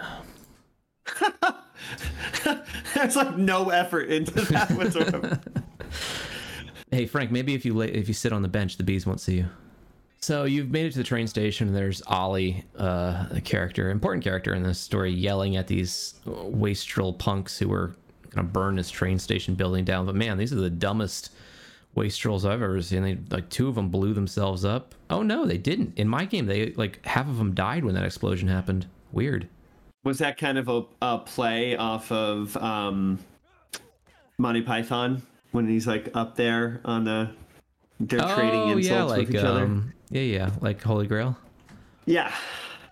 Could very well be. They said that they modeled the humor after um, Monty Python and a show called Blowout, which is another British show that I am unfamiliar with. I think it's British.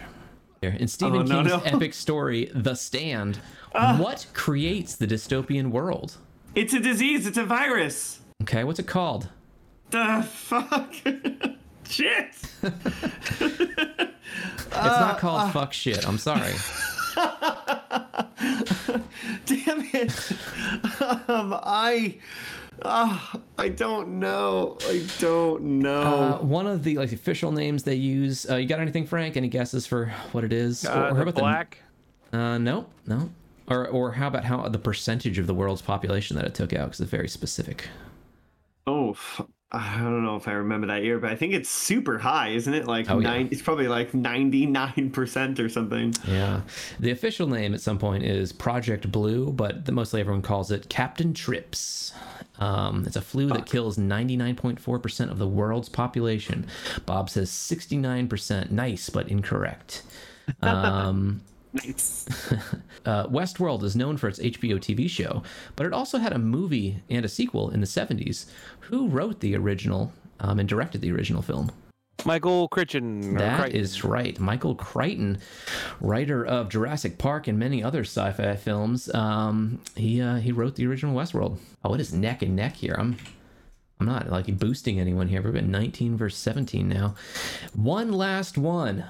This was the most expensive film ever to be made at the time and did not recoup costs at the box office. It is set in a world where sea levels rose 24,000 Uh, feet. fucking- Waterworld. Damn it, SeaWorld, I said. Tom, you dumb motherfucker. you said it with your chest though, and I appreciate that. you said it with confidence. Sea World. One where yelled the whale, he jumps over the wall. yeah, yeah, yeah. Free Whaley, of course.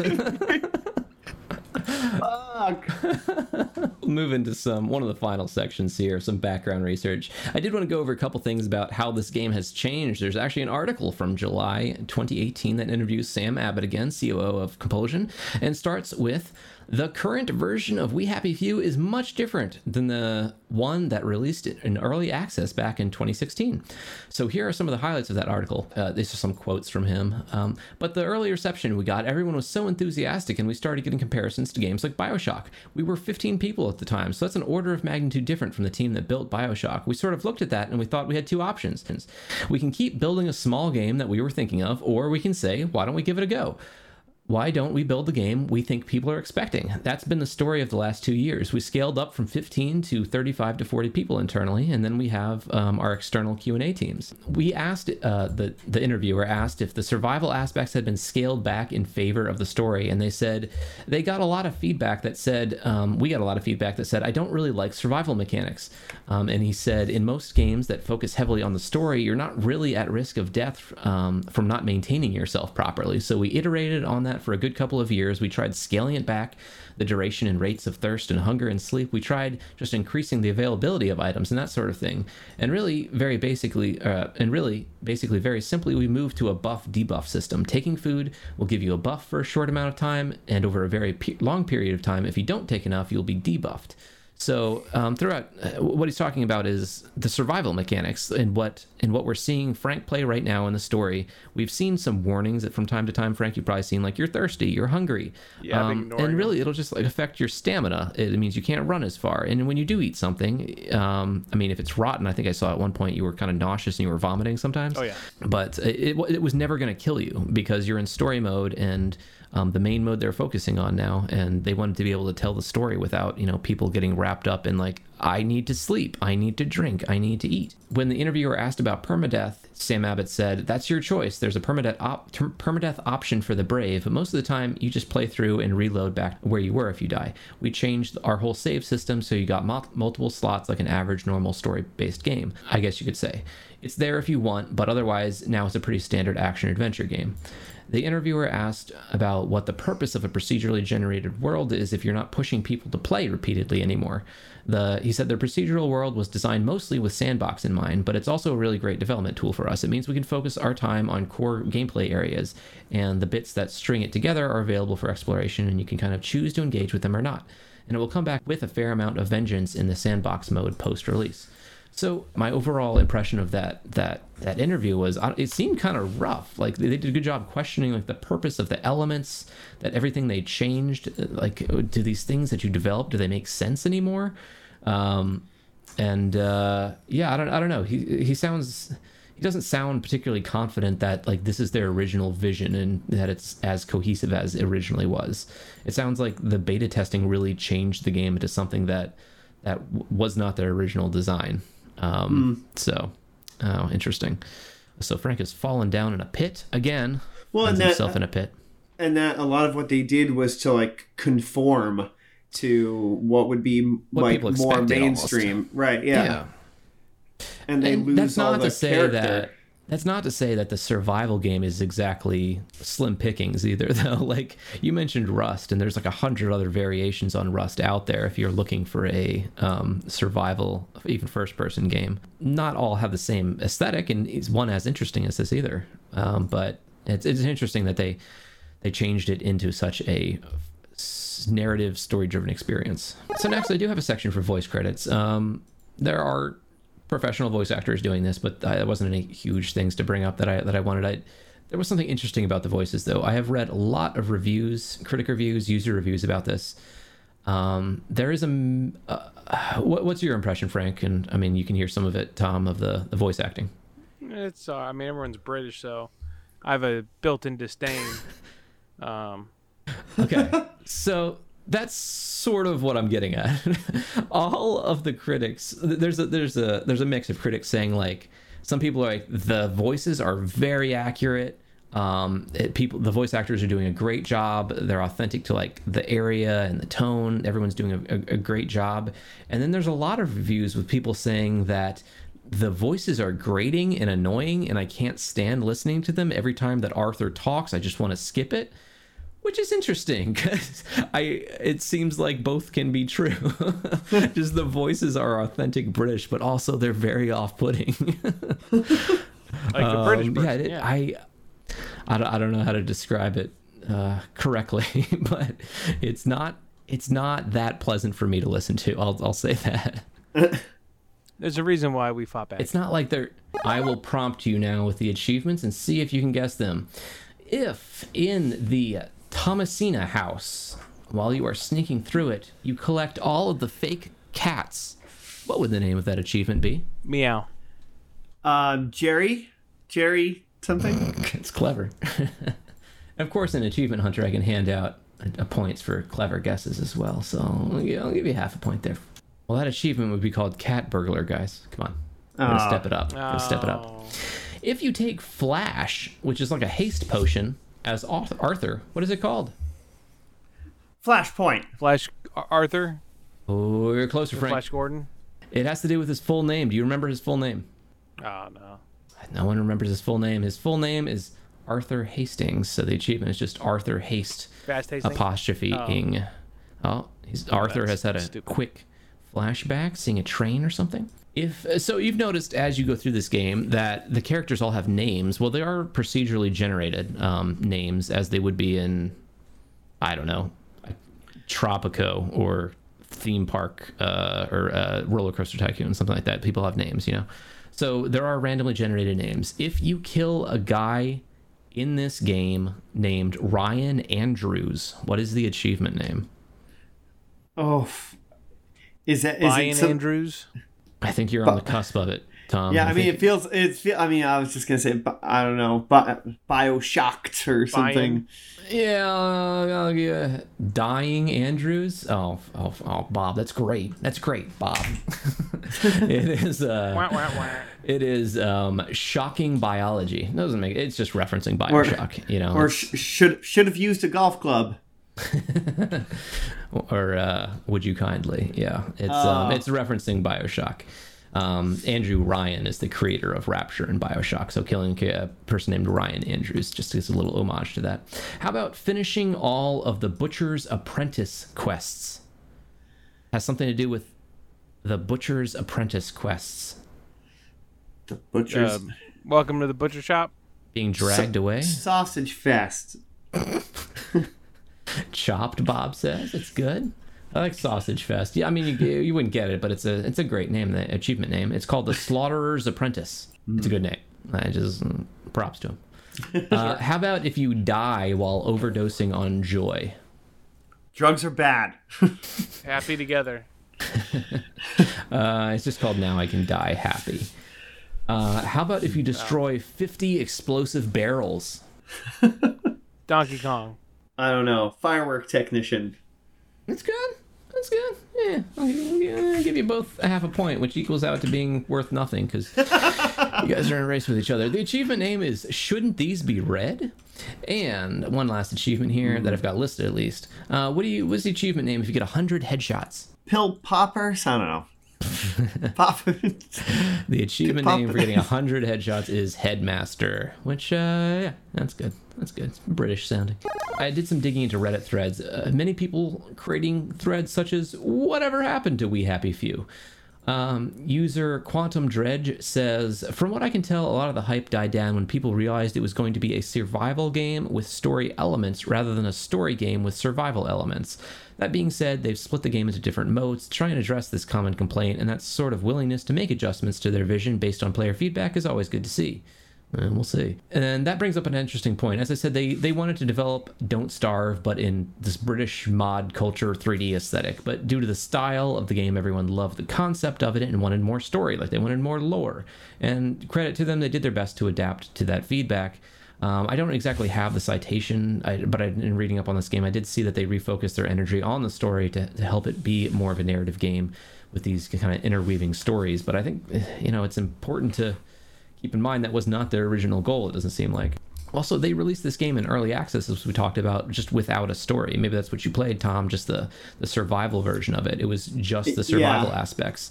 So yeah, I think so. and like I said, they were they were fighting to make it known that like there's a story coming. Like I they they had this this hype from the beginning of people misconceiving like their intentions about what the game was going to be, and then they release early access and it's just survival, and that kills the hype from it. And they're like, no, no, the story's coming. It's, it's not just this shallow survival experience, but early access may have hurt the their hype in that sense, or at least tamp, tamped it down.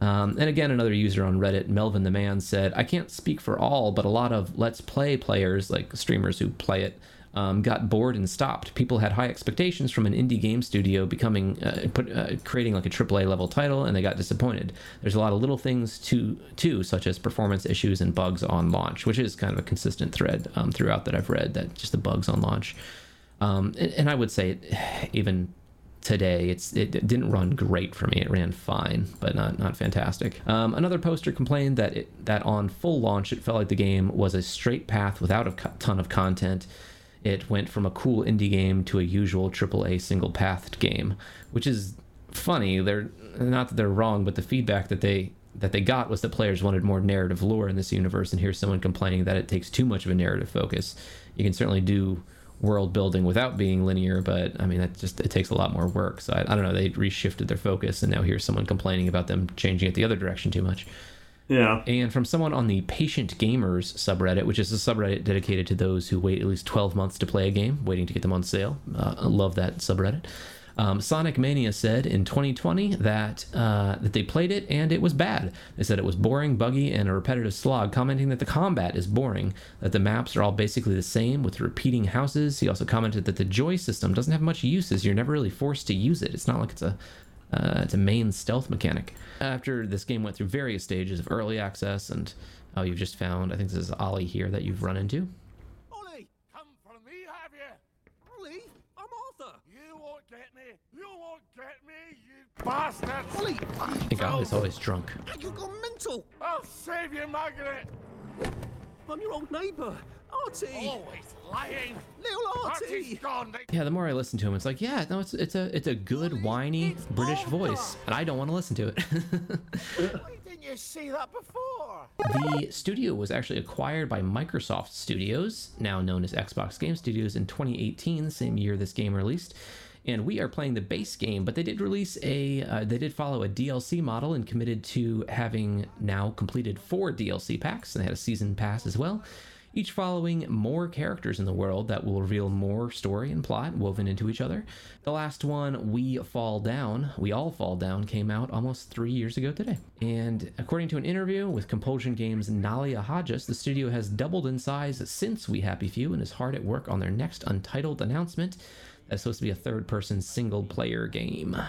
So we are just seeing a small part of this game that we're playing on stream here. I do, as far as weapons go, like crafting and discovering, there are more than 45 melee weapons and more than 14 ranged weapons. There are quite a few collectibles, including more than a dozen different outfits. There are 30 gadgets, which can incapacitate, distract, unlock new areas, etc and the game uh, will take between 15 and 24 hours to beat with the main story and then another 20 hours in the DLC.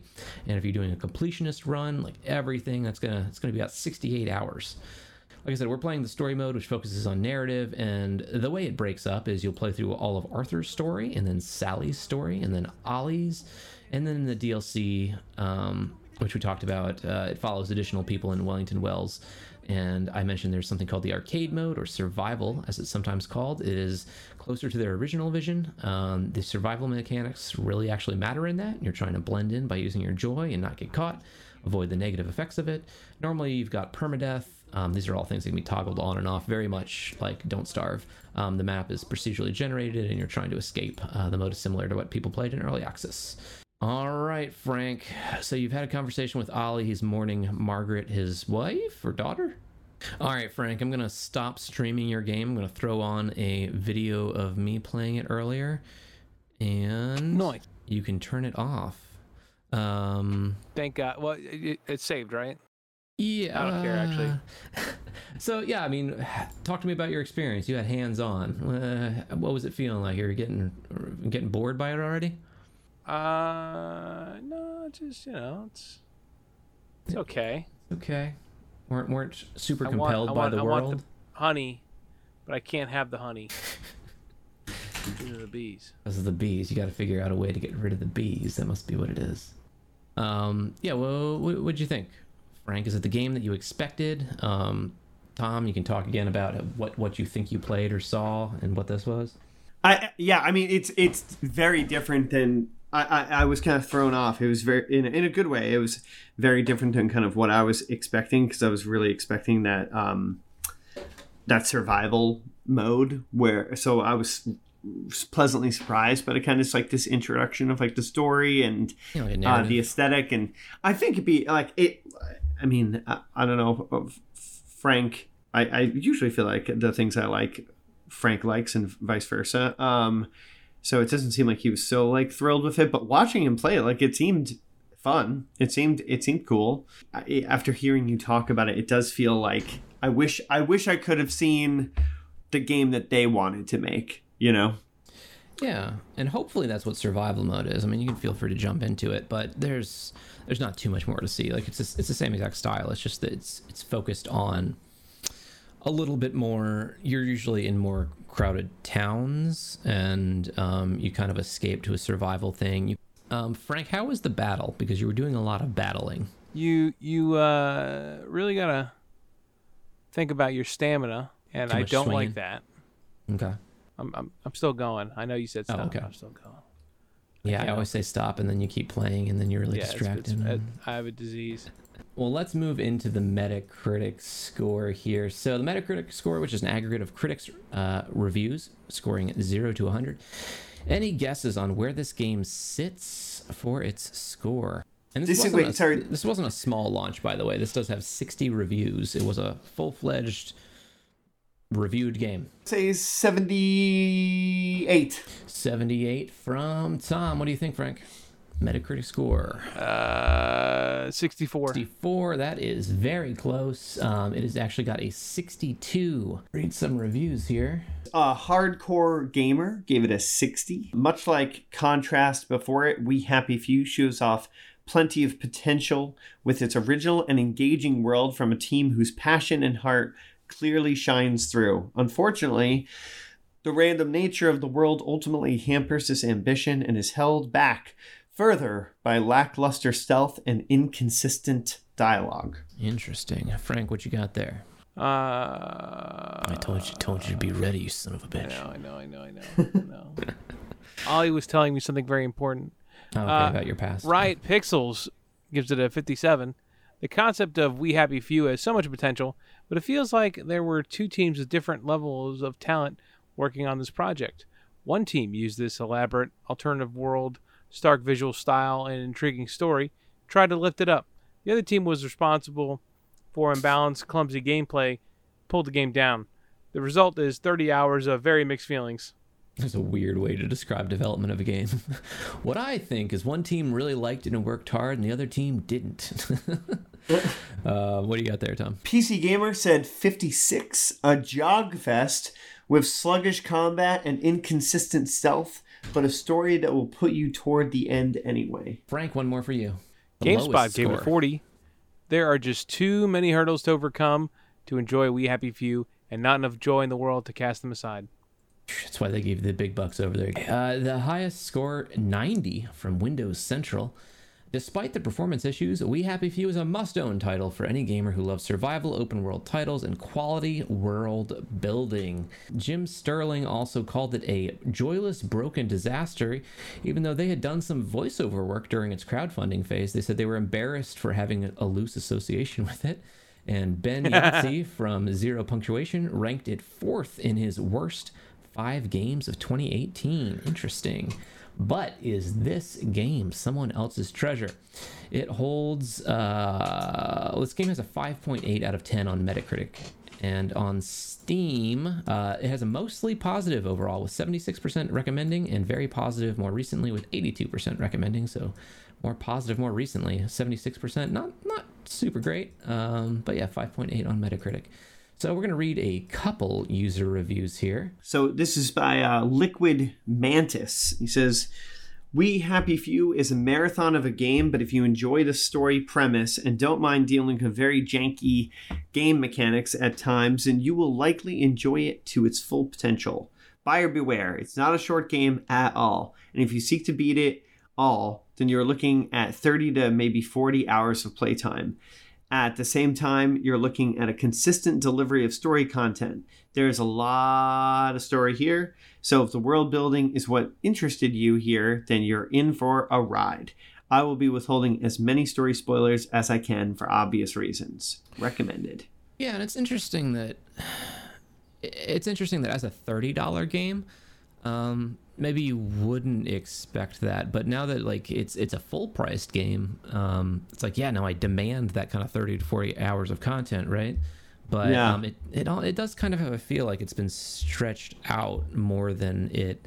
It just hasn't. It needs to be filled out more. Um, and people, some people say they enjoy the narrative, but um, a lot of the reviews do uh, harp on that it's like r- these long distances between places and a lot of nothing procedurally generated space between it to get from narrative point to narrative point. What you got over there, Frank? Rigex says, went out to the local shop to get some tea bags and crumpets. Shopkeeper stares at me questionably. Shopkeeper offers me some pills. Refuse the pills. Get attacked by the shopkeeper and the entire local populace. Grab a piece of pipe and kill half the town, pick up my tea bags and crumpets, and go home. We Happy Few is uh, finally on sale. Going to try this game out now. Recommended. It's a funny one. I thought it was pretty good. Yes. All right, and let's see from Fragnostic here. He says, "As an Englishman, I can confirm that this is exactly how we live our lives, except for the joy pills. That's just silly. No, our thing is tea. If you haven't had a cup of tea in at least two hours, a policeman will visit your home and beat your skull to chalk with his club. Recommended." And here's another one. Aqua Kitty says, I love We Happy Few. I've played it through on console multiple times now. Wow. Oh, multiple times, and now I'm playing it through again on PC. The story is unique and innovative, the aesthetic perfectly eerie, and the characters all unique in ability and development. Here's some more to it. That being said, now it gets negative. that being said, it really does feel like the devs came up with this amazing concept and got bored halfway through. There are parts of the game that lack passion, and the fact that the same bugs that were present at launch still exist today shows a real lack of interest. I really wish they would have taken the game just that one step further, given that the foundation for it was so promising. Recommended. It's funny to like pl- uh, play as many times as Aqua Kitty is saying they have, and also have like any gripe with it. Yeah, yeah, I agree. one more for you, Frank. Calcium says, British British Resident Evil recommended. Yeah, and uh, one negative review from Steam here. Our only negative review overall. Oh, this review is from Joe Ma, perhaps Joe Mama. Overall, I think the trailers for this game are quite misleading. While the story and cinematics are well done, that's about it. The game mechanics are mediocre at best. The game mechanics are mediocre at best, are at times outright terrible, and not representative of what's shown in the trailers. Some of the mission paths break if you don't follow the predefined path, but can be completed by just killing everyone, defeating the purpose of trying to follow the mission path.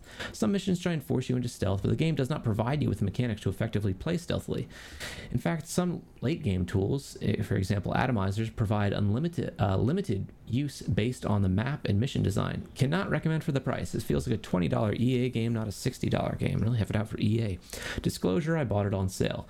Yeah, and um, this game, uh, I'm actually gonna look up the Steam.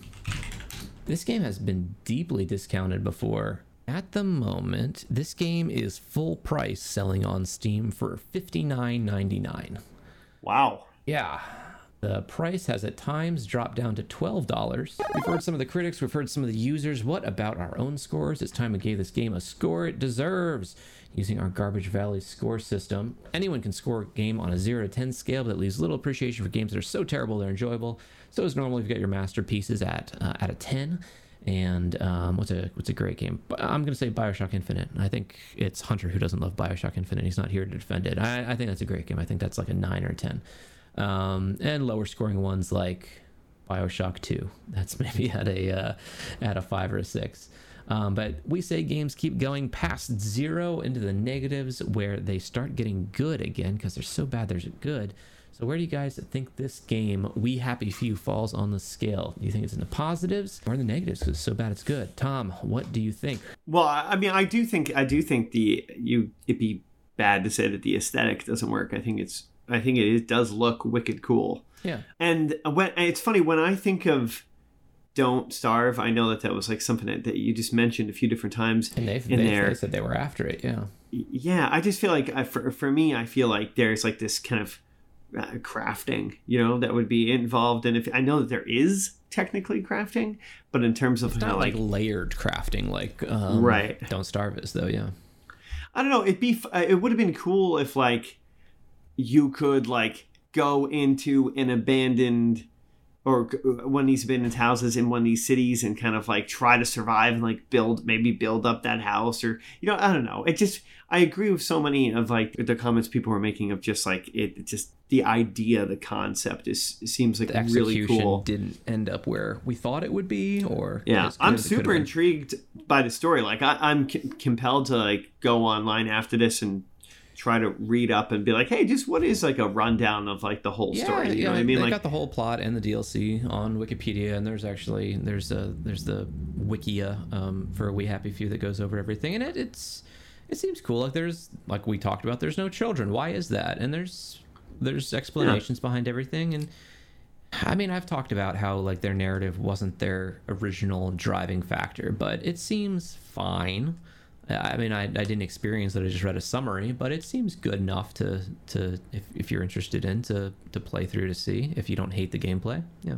Yeah, yeah, I don't know. So I, I guess it just there's a lot of like cool things that I, I guess just like aren't like fully delivered on. Well, I, and it, but it doesn't seem like it's like inherently bad to me either. Um, again, I didn't, I, I, I didn't have hands on, so maybe it would have felt like more awkward, or but seems fine. So I guess I'll just give it the score that I feel like uh, is is that is just it's it's fine, which is which is which is sad for it because I feel like it could have been uh, super cool. Yeah. A four point five. Four point five. All right. Uh, Frank, what do you think? I have a question, Chris. Okay. I don't know if you can you can answer this or not. Okay. So you, you can build a house, Let's find out. or you just renovate a house. Uh, let's find out. Because if I can't put every single teacup that I stole in my house all around like I used to I do will- so I'm in sh- Morrowind, uh, there's no reason to steal them all. So and we, it's we just a did waste get of to time. see some of Wellington Wells, and that is the most visually interesting part. It is very unique looking. Got these streets that are glowing like rainbows, and maybe that has to do with while you're on your joy as well, because that's the only way you'd be able to walking around the town. You know, it looks it looks really cool. This is like what they showed in the announcement trailer that had everyone's attention. The people doing these silly walks down the street like they're so so damn happy.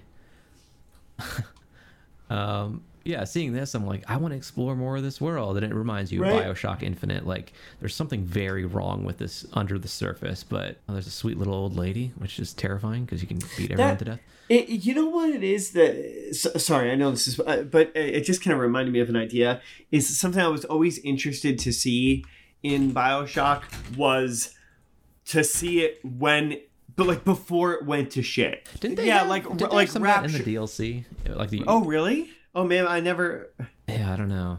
well I, I guess just that idea of like it just being like kind of pristine and it and i do like that in in this that it feels like the the world is still kicking. You know what i mean? Like you're you're the only thing that's kind of like out of place. Askew, yeah, and, Yeah, and not- it- I mean, you can, you can read the the plot and such, but I mean, as you're finding out, as being ex, um, explained as you discover more about the world, the the town of Wellington Wells is also crumbling. Um, it, like you saw how the the Ministry of Truth, like place you were working at, was not perfect. Like there were everything was stacking up and stuff. It's um, yeah, everything's sort of starting to fall apart, and the stories uh, explore that. Yeah.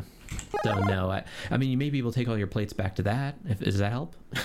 I mean, can I can I strategically place them? I don't think so. I, I don't know. I, how's that going to affect your score It's oh, it's affecting it. so much? uh, yeah, I don't know. I mean, it's okay. It's not bad. okay. It's a little boring in my opinion, and uh, I mean, it is what it is. You know, if you if you if you're watching the gameplay of it, and you're like, well, that looks like it could be fun for me. You know, you probably will enjoy it. Um, so I'm gonna give it a positive four. Positive four. Got a four point five and a four. If if you could if you could fucking decorate your little area, you know, Mhm. uh, that it would have been like a six, but you can't. So it's just like, what's the point of all this bullshit stuff you can collect? Uh, four. Um, It's yeah. a big change for that. Is there a place for my teacups? yes. it gives a, a 1.5 bump. Um, yeah. So uh, this player's playing with permadeath right now, and they're shoving people off of really tall towers. I don't know. This is it's an interesting case of where the engine the game is built on, like the developer tools and the quality of the work they did on their announcement trailer, really set the bar too high for them. Like like I was saying, it got so much attention that Gearbox offered to partner up and made this a sixty dollar game when it was originally supposed to be a thirty dollar survival game. And the expectations of their audience in early access pushed it from this survival game into a more narrative game, and you still see these weird remnants of their original plan in the story mode that ha- they've nerfed so much that it's it's just like I said, just remnants of it. And like you got the crafting and the joy pill meter. It, seems like they didn't spend as much time in it as they they wanted to because like crafting houses and stuff is um, and more Home Alone style traps and stuff seems like what this game would need. And I don't know, at, at the base, the mechanics just don't seem to be there um, for like fun, stealthy gameplay. I remember like the early days of like Metal Gear Solid, um, and that's a system where the, the controls are clunky as hell. My God, they're terrible. But regardless, like the, the setting up the traps and like playing with the AI alert stuff, like a game ought to be really fun when it has those mechanics to play around with that kind of stuff. And it just feels feels too clunky in this one to be that much fun. And even though they say that's like that they're pushing you around stealth and like that's what it's supposed to center around. So I don't know, just the, the mechanics don't work that great. So um like I said, I, I feel bad that the, people had these expectations thrust upon them, and then they sort of conformed to them. Um, and I wondered if maybe they hadn't partnered with Gearbox and not done early access and had everyone tell them what the game ought to be, um, what their original version would have looked like. Maybe it would have just been a mediocre survival game too. I don't know, but like like we've all said, the overall aesthetic is really interesting, and I get that people see the aesthetic and they're like, I want to know more about this world that you're creating, but. Um, yeah, so it's I don't know, t- tough situation for the game all around, I guess. But you know, there's so many other games out there. I'm not I'm not going to spend any more time in this. I didn't want to play it anymore. Like if you want to do like crafting and stuff, I would jump back into Don't Starve or Raft or a game like that. You know, just they feel so much better, more more interesting gameplay mechanics. Um, not not the world itself uh, isn't more interesting, but the gameplay mechanics are. So um, yeah, I'll, I'll give it a four as well. Boy, that's it. I, I didn't plan on stopping. I didn't plan on stopping the score there. And no one overtook Bob. Oh, but you know what, Frank? Frank, you got further than I did. So, um, Frank, I'll, I'll put another. How'd you? How'd I get further than you? I really didn't want to play this game, Frank, and I, I really did, I did a ton of research for this and watched lots of videos, but I did not want to play any more of this game. I also explored a lot off, off Is it of the because mission. they were British? yeah, I didn't didn't want to hear anymore. So, uh, let's see. We listen to the Queen. I'll, I'll I'll award you with a solid 12 points, Frank, and that puts us in a conundrum because you guys are tied. Oh no, who Oh, could have no. guessed? So what do you think? Rock, paper, scissors. Bob Give it says to give it to Frank." Frank. How self-sacrificial. Bob, I'm going to give you 10 more points. No, I'll give it to Frank. well, congratulations, Frank. You can have a Splicer bunny mask that is full size and operational, and you can, I don't know, put that on if you want to be weird. Uh, it's, it's, it's a Bioshock mask. So Do drugs, commit crimes. yeah, and do your, uh, what was the drug they took in Bioshock? What was that? Oh shit. I don't remember. Did they remake Yeah. Bioshock? That's the question. Did they need to remake Bioshock? It's on the tip of my I'd, tongue. I'd kind of be up for it, honestly. I don't know. Bioshock 1 has been long enough that I, I wouldn't be mad. I guess they did remaster it, though. it would definitely be like my top five gaming Adam. experiences. Yeah. Fuck yeah, of course. Um, oops. I it would Bioshock definitely would be, would be for sure. Yeah, and and because I, I love it so much, I would be very protective over it and like, oh, there's a cash grab. Are they going to do it right? And all this stuff. But uh, yeah, no, it's a, it's a great game. And more people should uh, should experience it, I guess. Maybe, I don't know. Maybe would it would it live up to the Is it just the is it the is the gameplay of that or is it the story? I don't know. I had a good experience playing it though, and you know when you have an experience like that, you want more people to experience it. I I remember like there are like just some set pieces in the game of like just different characters that you have to like go after and stuff that were just like really cool and like just the they the different sections of the of Rapture are cool. Like here's the medical wing Yeah. and the theater wing. Yeah, it's Yeah. um it, it's a well designed game that kind of breaks up its levels really well. Yeah.